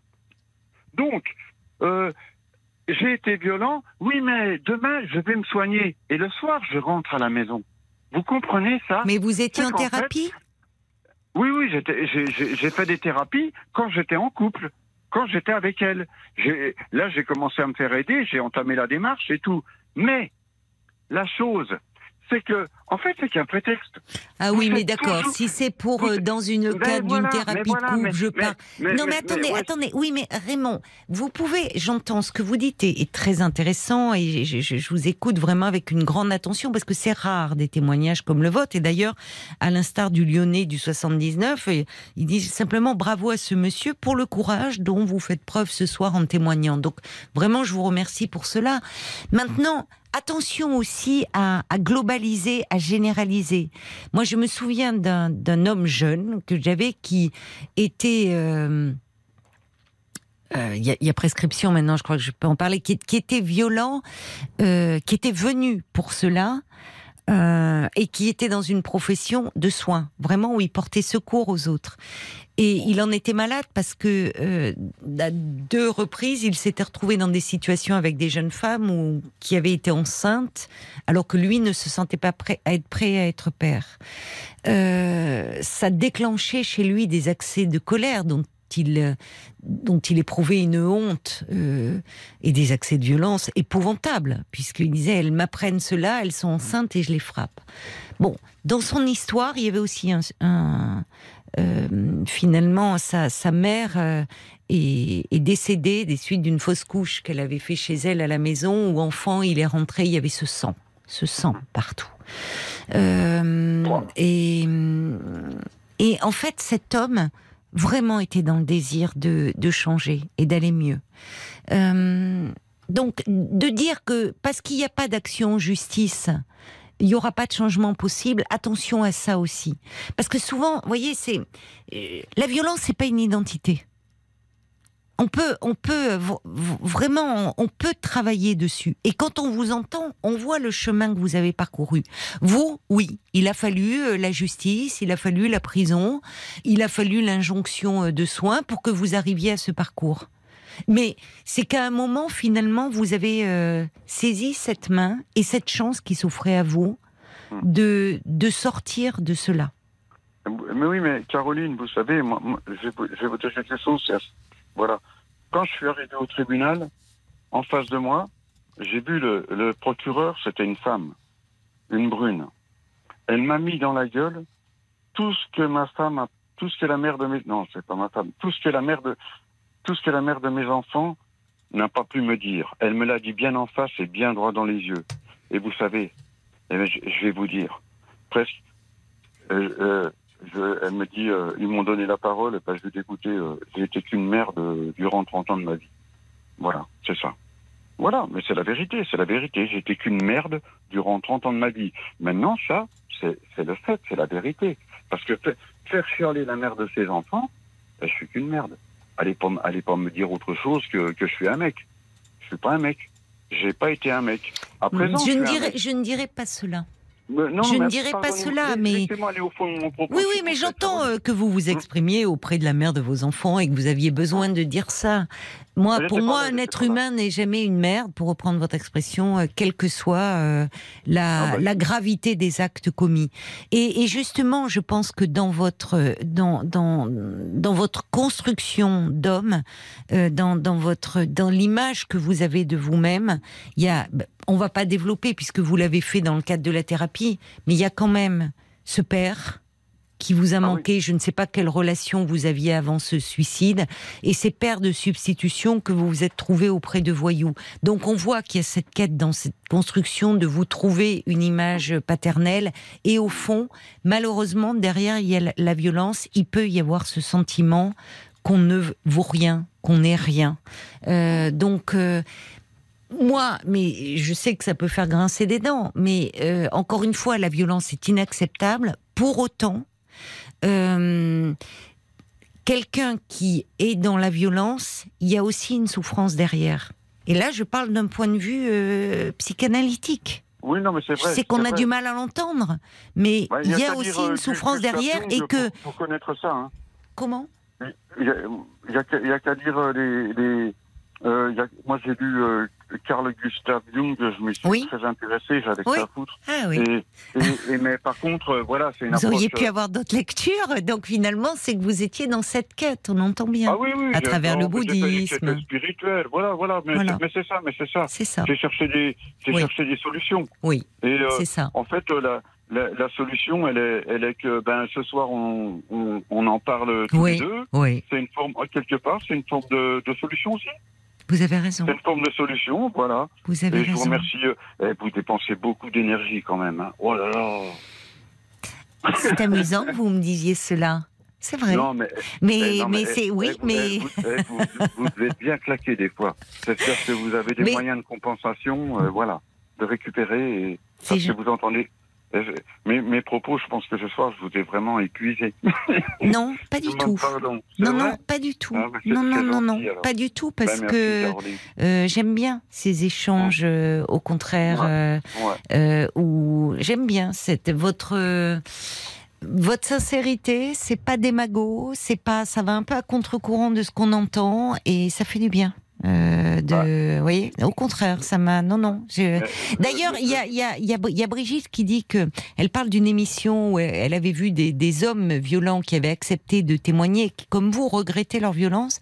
Et elle dit que c'était passionnant à entendre, comme vous ce soir, et courageux aussi. Et ça fait partie de votre chemin aussi Bah, de, merci reconstruction. Merci beaucoup, Caroline. Parce que là aussi, euh, comme je disais, malheureusement, euh, il y a beaucoup de.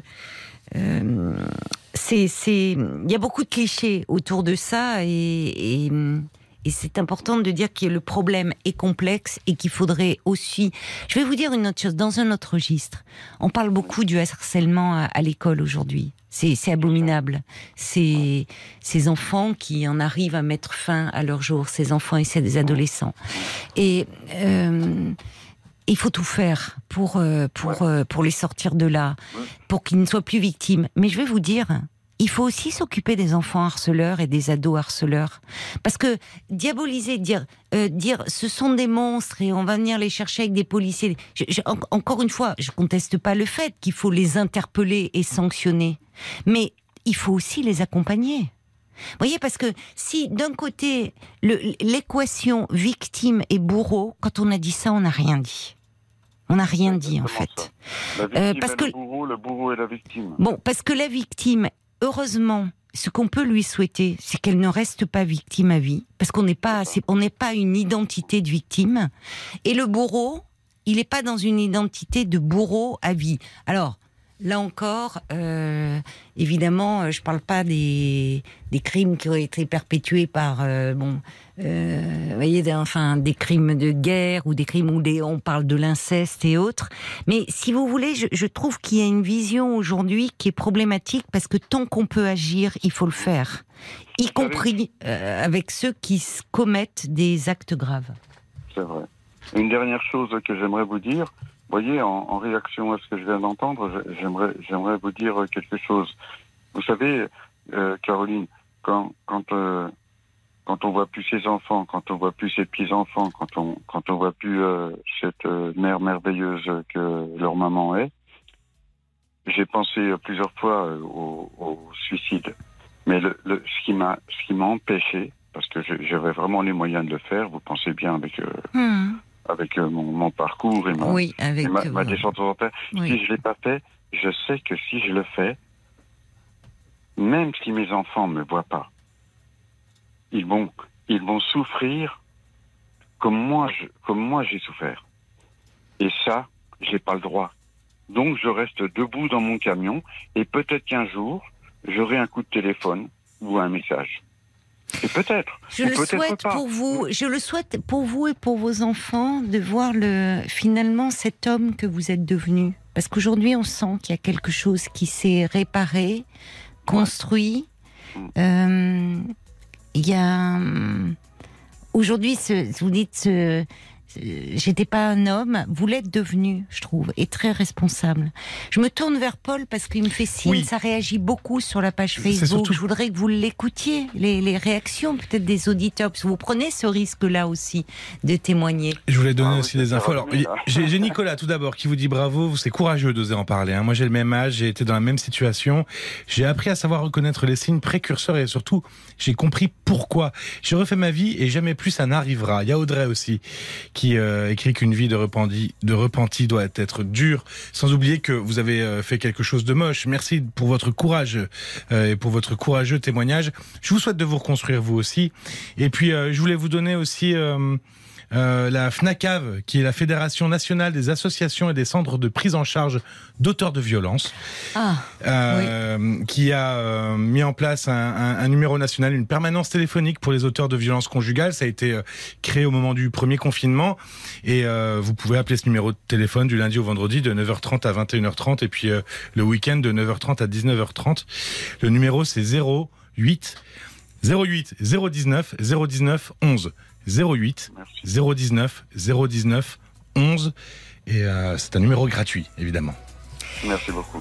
et alors votre chien euh, qui est avec vous ben, euh, Eh ben, Lui, vous accepte, je me oui. suis- Je me suis, je me- j'ai- je me suis acheté un petit staffy.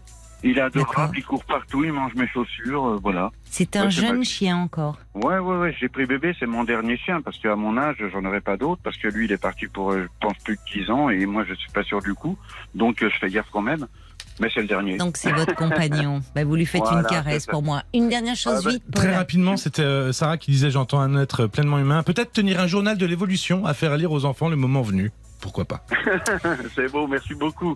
Bah, Mer- merci à vous. merci à vous Raymond pour ce pour Ouais. ce témoignage auditeurs. et Euh, bah, euh, et une caresse à votre fidèle compagnon. je vous embrasse. Merci beaucoup, merci Au revoir. beaucoup, Caroline. Moi aussi, je vous embrasse. Jusqu'à minuit 30, Parlons-nous. Caroline Dublanche sur RTL.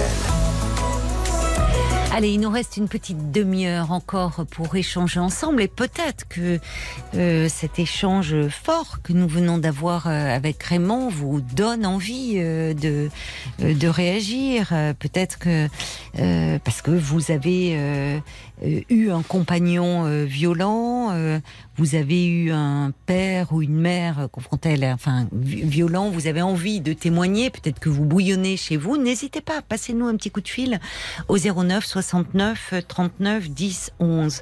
Euh, Paul, tu donnais les, les coordonnées, euh, donc tant mieux qu'il y ait une fédération de centres d'accueil aussi pour les, les hommes et pouvoir les prendre en charge, en tout cas ceux qui sont prêts à le faire et ceux qui en ont la volonté, parce que sans ça, on ne peut rien faire. Euh, redonnons quand même Oui. le numéro euh, pour les personnes victimes de, de violences conjugales. Oui, évidemment, s'il y a une permanence pour les auteurs de violences conjugales, il y a aussi le 3919 pour les euh, femmes victimes de violences, de violences d'ailleurs tout court, mais pas que de violences conjugales. Mm. Le 3919, euh, évidemment, il est euh, gratuit, anonyme, et puis euh, il est surtout disponible pour les femmes victimes de violences, pour leur entourage aussi, et pour certains professionnels qui sont concernés et qui savent pas forcément comment se positionner. Bien sûr. Il y a quelqu'un qui m'envoie un message en disant, euh, en tant qu'enfant, ancien enfant, je me suis beaucoup interrogée sur, la, sur les racines de la violence inouïe de mon père envers ma maman. C'est écrit comme tel et autant questionné pourquoi supportait-elle cela? Euh, Et on entend euh, derrière euh, cela toute l'impuissance de l'enfant euh, qui sont toujours les victimes collatérales. Et c'est ce que je trouvais euh, il n'y avait pas d'apitoiement dans le témoignage de, Raymond. Il n'y avait pas de complaisance. C'est ça en fait. C'était presque froid, clinique. Il décrivait les choses. Mais là où, en, revanche, euh, il y avait euh, aujourd'hui, au fond, il y avait ce souci euh, de ces enfants qui passaient avant lui, avant son intérêt propre, parce qu'on sentait au fond que il aimerait pouvoir euh, un jour les revoir, peut-être leur parler, revoir ses petits enfants mais finalement, c'était eux qui comptaient aujourd'hui avant tout, ce qui veut dire qu'il avait parfaitement pris conscience de la gravité de ses actes, des traumatismes que ça avait occasionné chez ses enfants, du fait, il pourrait, comme il disait, envoyer un petit bonjour, envoyer quelque chose, mais il avait conscience de ce que cela pouvait et il faisait passer aujourd'hui l'intérêt de ses enfants avant le sien propre. Et là, on voit effectivement tout le chemin qu'il a parcouru. Jusqu'à minuit 30, Caroline Dublanche sur RTL. parlons. Et, euh, spécial Gainsbourg et Jane Birkin. euh, qui nous a malheureusement euh, quittés, euh, elle aussi. Et ben, c'était dans Jour J. Si vous ne l'avez pas eu, vous pouvez, avec Flavie, vous pouvez réécouter l'émission euh, sur l'appli RTL, sur rtl.fr.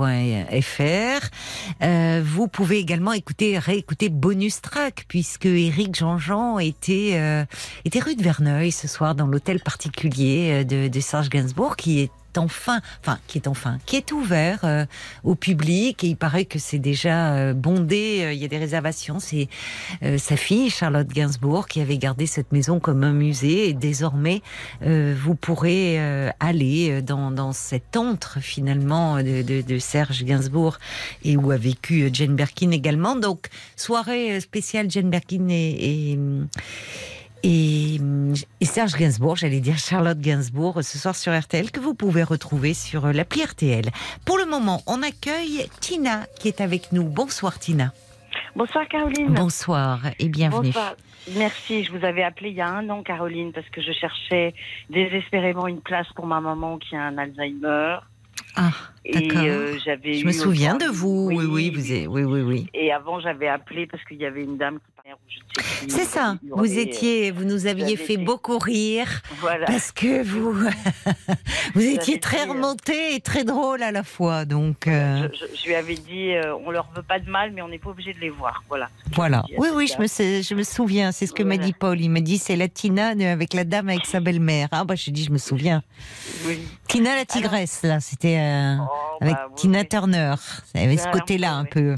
Pour la belle-mère, hein, pas pour vos parents où c'est plus compliqué. Alors mes parents, ben voilà, donc j'avais, je vous avais appelé aussi, et puis je vous avais appelé genre un mois après en disant ça y est, j'ai trouvé une place pour maman. Bon. Oui. Donc ça y est, elle est, elle est placée, elle a été en temporaire pendant un mois, et puis elle a été euh, après prise en permanent dans une autre maison. Donc Oui. euh, j'avais, j'ai fait vraiment la danse des abeilles pour trouver euh, une Oui. maison, mais j'ai trouvé. Euh, et Qui est bien, dans lequel elles Oui, se franchement, bien. euh, pour euh, déculpabiliser les gens euh, qui ont euh, malheureusement qui sont qui ont à faire face à cette maladie-là pour leurs parents ou leurs proches, euh, quand on tombe sur une bonne maison, honnêtement, ils vont mieux. Oui. Maman a retrouvé des fonctions cognitives. Ah oui. euh, bah oui, parce que d'abord elle est en sécurité, elle a du personnel qui s'occupe euh, euh, d'elle, bien, franchement bien. Euh, et puis, euh, puis moi, j'ai, alors je vis avec mon papa qui est très âgé, qui a 91 ans. Et Oui. quand j'ai placé maman, je me suis dit bon, je vais reprendre un peu ma vie en main et reprendre un peu euh, les rênes de ma vie. Et puis, euh, quand je l'ai vu euh, si fragile, euh, enfin, je- j'ai pas eu le cœur de le laisser. Donc, je suis restée avec lui. En plus, il a rien trouvé de mieux à faire qu'une TS, euh, enfin une petite TS, genre, bon genre, je- genre j'ai pris 4 doliprane, quoi. Mais oui, oui, euh, c'était, mais c'était peut-être après aussi. euh, Voilà, exact. Il était votre par terre. maman, Ah ouais, ouais, euh, Il était par terre. Oui, c'est ça. Il était par terre. Oui, il se sentait Euh, totalement perdu. Oui. Oui, exactement. En plus, il était tombé, il avait super mal à la fesse. Mm. Il était sous morphine euh, pendant. Il a été sous morphine. Ah oui, le pauvre. enfin. C'était assez épique, donc euh, je me suis dit bon, je vais pas le laisser, donc je suis restée avec lui. Oui. Donc là maintenant ça va mieux, bon petite vitesse, hein, il est, il est, il fait pas grand chose, il arrive quand même à se faire à manger, il fait pas grand chose de ses journées, il arrive à conduire. euh, je pense qu'il y a un bon Dieu pour les Twingo blanches parce que. Bon, Et ouais. pour ceux qui, et celles et ceux qui croisent euh, le chemin de la petite Twingo Oh là blanche là avec là votre là. papa au volant. Oh la. Oh là là. Ouais. Ouais. Vous devez Mais pas être pas tranquille quand même quand il prend sa pas du voiture. Pas du tout. Je suis pas tranquille du tout. Et même sous morphine et tout, il apprenait là? Non, non, non. Ah bon, non, bon, non, parce que là, vous me faites peur. Oui. Oh bah non, non, Non. Non. Bon, Non, non. il va pas loin, il va pas loin. Non, bah non, parce qu'en plus, euh, l'obliger pour euh, trouver une maison pour maman, c'était qu'elle soit à 8 km. Avant, on aurait fait passer le garde champêtre. Attention, monsieur père de ça, Tina, ça, circule sur la voie publique, Oh là éloignez-vous. Oh Il n'est pas le seul. Hein. Bon, malheureusement, c'est comme ça. Bon, et en Mm. même temps, j'ai pas le cœur parce que c'est vraiment la seule chose qu'il Oui, arrive à oui, je faire. sais. et, C'est euh, l'autonomie. C'est vraiment, on Oui, leur exactement. enlève la dernière chose. oui. et- exactement. Et en plus, euh, il y va tous les jours, il est content. Enfin voilà, il est, il est. Puis bon, maman, elle est, elle est, elle est complètement aux fraises, mais elle est super mignonne en fait. hein. Vraiment. Oui, Elle est, elle est très gentille, elle est, elle est très mignonne. Oui, c'est ce que vous disiez. Vraiment. Oui. Et donc là, en fait, je suis dans une angoisse. Donc moi, j'ai beaucoup ralenti mon activité professionnelle. Mais Vous savez, oui. j'ai une activité artistique. Mais Je oui. suis enseignante, euh, j'enseigne la- le chant et la musique. Donc je j'ai beaucoup beaucoup ralenti parce que je fais un peu ce que je veux. Mais là, ça reprend vachement là en octobre. Ah, bah oui, c'est la période. Voilà. Oui. Et en fait, euh, donc j'ai trouvé quand même des solutions. Je prête ma maison à une copine pendant les vacances de la Toussaint parce que je, je pars dans plusieurs endroits faire des masterclass. Quand je pars, j'essaye de partir le plus tard possible, revenir le plus tôt possible Oui. euh, pour pas qu'il soit tout seul longtemps. Mais en fait, ça m'angoisse de ouf parce que euh, j'ai peur qu'il lui arrive un truc. Je me dis, est-ce qu'il s'il tombe, je suis pas là. Si euh, euh, bon, et puis je pars loin en plus. J'ai fait, j'ai date à Montpellier, Besançon, Bruxelles. Bref, et Ah oui, je- oui. Et alors, qu'est-ce que vous vous pourriez pas mettre quelque chose en place dans ces cas-là avec euh, hein, qui viennent. oui. Il y a des infirmières qui viennent matin et soir parce que ou avec quelqu'un qui, enfin, pas la nuit puisqu'il est la nuit, il se lève pas. ça- enfin, il est tranquille. Il, Bah, que non, mais j'espère, j'espère, j'espère. enfin, il parce peut se lever Moi, j'habite la première pipi. partie de la maison. Moi, j'habite la première partie de la maison. Donc, de toute façon, si La nuit, il est seul. bah oui, je peux rien faire. Bon, Et donc euh, la journée, quand vous vous absentez, qu'est-ce que vous pourriez mettre en Eh ben, place alors pour, là, euh, je vous dis, j'ai prêté ma maison pendant une, dix jours. Je pars dix jours. Euh, et j'ai prêté la- ma maison à, une, à quelqu'un qui, qui l'utilise comme j'habite en bord de mer pour les vacances. Comme ça, elle s'occupe euh, chat, chien, papa, enfin tout le lot, quoi. Oui, c'est bien. euh, ça, je suis tranquille avec ça. D'accord. En fait, j'ai une espèce de culpabilité de fond de me dire oh là là, mon Dieu, s'il lui arrive quelque chose et que je suis pas là. Ben, vous reviendriez si c'était oui, le oui, cas. Oui, oui, bien sûr. Vous voyez, mais- si mais ça se passait. la- je pense à l'inévitable et là, ça me, ça me, ça me fend le cœur, quoi. Oui, mais ça je comprends. Mais en même temps, vous savez, euh, ça pourrait arriver quand vous êtes dans la maison à côté Oui, et bien, que bien. bon. Donc et, et- et il faut aussi, enfin, là, c'est, je me dis, euh, vous êtes jeune encore, Tina. Il faut que vous vous occupiez Oh, bah, aussi pas de votre tant vie. que ça, hein, Bah, pas tant que ça. euh, arrêtez, vous êtes plus jeune que moi. Donc on bah, va dire vous êtes encore pas tant que ça, mais encore, vous voyez, euh, en tout cas, c'est normal que vous ayez une vie active et que, euh, enfin, vous puissiez vous enseigner le chant, la musique. Et puis, vous allez amener, enfin, vous lui raconterez aussi à votre papa? Enfin, c'est Ah, des, bah c'est oui, des oui, choses, voyez, c'est content, oui, Voilà. super content pour moi. Mais c'est vrai que je, je, je pars loin et, et je, j'ai, toujours un peu d'angoisse à le laisser tout à seul. vous séparer, oui. à- à ne- en fait, ça c'est vrai, c'est complètement ça. En fait, j'ai, je me sens euh, et puis euh, vraiment, je, je, je souhaite aux gens de pouvoir faire ce que je fais. Tout le monde peut pas, hein, mais c'est, c'est chouette euh, parce Oui. que j'ai quand même la, la sensation de, de partager une vraie rencontre avec cet homme qui était un espèce de père un peu à l'ancienne, donc euh, qui était toujours un petit peu distant hein, quand on était petit, mais maintenant, je me rends compte que vraiment, il me fait confiance. Oui, je, je, je partage. Bon, l'autre jour, il avait pas le moral, donc j'ai mangé. On mange pas toujours ensemble, mais j'ai mangé avec lui. Et je, enfin, il y a une vraie rencontre quoi qui se fait, un Oui. vrai échange, un vrai partage. oui, oui. Je passe une tête deux fois par jour, en disant ça va, ça va, t'as besoin de rien. Bon, voilà. Oui, il y a quelque chose de tendre et de doux, quoi, que vous Ah ne bah, connaissiez pas. Ah bah. Et Avec puis franchement, c'est un chemin. euh, que je souhaite à tout le monde parce qu'au moment du départ de nos parents, faut être en paix, quoi, parce que sinon c'est. Oui, je suis Moi, d'accord. je, je m'offre pas ça. hein. C'est-à-dire, je, je, je finis pas ma vie en, en, en, en voyant mon père partir, en étant fâché avec lui. C'est impossible. Mm, mm, Donc, j'ai fait tout un chemin de, de, de... et c'est vrai que là, je, là, le boulot repart pas mal. Au mois de décembre, je, je monte à Paris pas mal. J'ai des enfants aux études, donc ma petite dernière, elle fait des études à Paris. Oui. Donc, euh, je, je m'en occupe aussi pas mal. Je monte un peu, je Oui, l'accompagne. en euh, tout oui, cas. elle a besoin aussi, Elle a à besoin, sa voilà. façon. Oui, C'est oui. ça, exactement. Donc euh, je suis un peu tiraillée entre les deux. Donc euh, c'est Mm. vrai que des fois, je- il y a des jours où j'alterne en me disant euh, ils me font tous hum, hum, euh, Mm, voilà, mm, on est mm. ras-le-bol. démerdez-vous. C'est bien, c'est normal, hein, c'est oui. des fois, je dis, oh là là là. Des fois, vous culpabilisez en Et je disant. culpabilise. Oui. Et je me dis, euh, je me dis, je vais prendre un billet d'avion et je vais dire à personne où je pars, Hmm. évidemment. Mais bon. Oui, mais déjà, prendre le train pour aller, ne serait-ce qu'à 300 km, ça vous fait culpabiliser. Mais au fond, derrière tout cela, vous sentez bien que c'est c'est de notre, de notre départ dont vous parlez. Enfin, il y a quelque Oui, chose de cette peur-là. Vous dites, au fond, si je partais, que lui n'était plus là à mon retour. Il y a ça, Eh il y a ben, cette peur. Ah, complètement. voilà, qui est... En plus, je suis toute seule parce que mon frère est loin et donc je suis vraiment. euh, c'est sur moi qu'un peu repose tout, tout, tout, tout, tout ce fatras là. Donc, euh, je, et je me dis, alors des fois, je, je me dis, est-ce que j'annule mon contrat? Et non, en fait, pas non, parce qu'il faut que j'aille bosser quand même. Hein. Oui, pas- c'est ça. Vous en... Enfin, d'abord parce que ben, parce que vous en avez besoin, j'imagine aussi financièrement. Oui. Ben voilà, il y a aussi c'est de la réalité euh, des choses, de la vie, euh, et puis et puis aussi, euh, enfin, vous,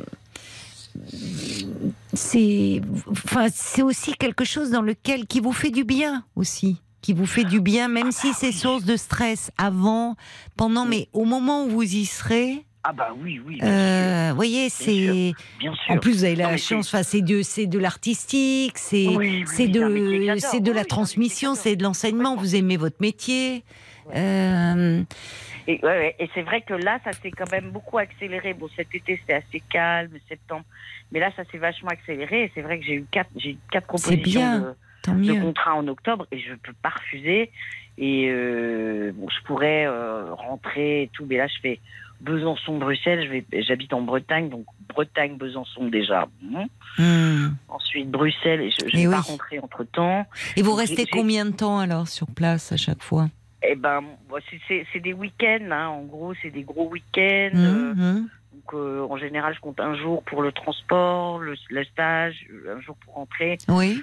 Donc, euh, bon, et après, je, je suis, je me fais, voilà, quoi, je me fais du souci parce que c'est, il est, enfin, ils sont, ils sont fragiles à stage, en fait. C'est- C'est-à-dire que ça peut, ça peut, voilà. je- je- donc, l'autre jour, il me dit, bon, alors, avec ta mère, on a demandé dans nos prières euh, de partir tous les deux.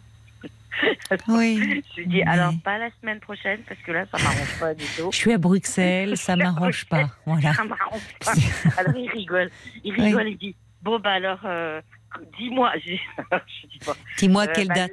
Mais il a, oui, mais vous voyez à quel point, enfin, votre père, lui, euh, contrairement à votre maman, est en pleine possession de ses moyens ouais, intellectuels. il un peu, ouais, bon, ça, ça, ça, ça, ça, ça, Oui, ça mais il n'est- trinque-balle un peu, mais enfin, ouais. Mais par contre, l'autre jour, l'autre jour, je suis rentrée, j'étais partie en stage. Je suis rentrée, il avait laissé une casserole avec des haricots dedans. Et la casserole était allumée, il faisait sa sieste. Hmm. Ouais, ça commence, quoi. Et bon. Alors, je lui ai proposé, je lui ai dit, est-ce que, par exemple, tu accepterais, si par exemple j'ai un contrat un jour un peu long, de faire, euh, d'aller en temporaire dans la maison de retraite de maman? Ah oui? Il m'a dit oui. Alléluia. Ah, mais c'est très bien ça. Ouais, il m'a dit C'est oui. une donc excellente je- idée. Ouais, je me dis que comme euh, dans la dans la maman est dans une section fermée pour les gens malades d'Alzheimer, Oui. mais il y a une section euh, où les gens peuvent circuler. quoi. Et je, il m'a dit qu'il était d'accord. Donc euh, je pense que je vais peut-être mettre ça en place si je dois m'absenter plus longtemps. Vous êtes formidable de, enfin, de débrouillardise, d'inventivité. Enfin, on voit que vous vous creusez la tête. C'est, ça, en fait. Vous, voyez le, euh, vous êtes anxieuse le jour où, où vous dites ah si je suis pas là, mais tout le temps où vous êtes là, la façon dont vous avez pris en charge votre maman, vous continuez à le faire, même maintenant euh, avec votre père, comment vous en occupez? Enfin, c'est formidable déjà tout ce que vous faites. Bah, je, je, je... D'abord, je vous avais dit, hein, moi, je suis une enfant adoptée, donc euh, je pense qu'il y a quelque chose de cet ordre de, de rendre aussi et de. Et puis, je, moi, je peux pas. Enfin, voilà, ça me fond le cœur de, de les voir si Mhm. fragiles. Après, Oui, mais tout le monde n'a pas. Vous voyez, enfin, je trouve que vous avez, vous l'avez dit vous-même, la chance d'avoir un métier qui vous permet justement de, de pouvoir avoir cette proximité euh, physique, là où parfois, malheureusement, quand les parents vieillissent, euh, qu'ils sont loin géographiquement, qu'on a une activité professionnelle où on peut pas être auprès d'eux euh, comme Ouais, ouais. on le voudrait, vous voyez? Oui, je comprends. Enfin, c'est Après, c'est bon, c'est des choix aussi. hein. C'est-à-dire que j'ai j'ai fait aussi le Bien choix. et sûr, pris vous avez raison. risque. J'ai pris le risque parce que comme j'ai un métier artistique, les métiers artistiques, ça se développe beaucoup beaucoup plus dans les grandes villes et les grosses villes que euh, fond de la Bretagne. Bon, mais Mhm. après je suis prête à faire les kilomètres pour ça, puis je me débrouille. Bon voilà. c'est ça. Et oui, puis, oui. euh, mais, euh, mais je pense que euh, il y a aussi une conviction, c'est-à-dire que euh, moi je chante, euh, je chante du gospel depuis 30 ans, Oui, euh, et par conviction euh, oui, personnelle, oui. euh, élevée dans un milieu euh, voilà ch- chrétien, je Mhm. je pourrais pas faire ça et pas m'occuper de mes parents. Enfin, ça n'a pas de sens. Non, non, mais je vous comprends parfaitement. Ouais, dire oui, non, non, mais je. Euh, ah, mais ça- je ça serait pas comprends. vertical, quoi. mais bien sûr. Non, non, non, non, mais euh, je comprends quand. euh, enfin, une les- société qui s'occupe pas des uns des autres, c'est une société qui va mal. Enfin, je c'est ce que je pense. Mais...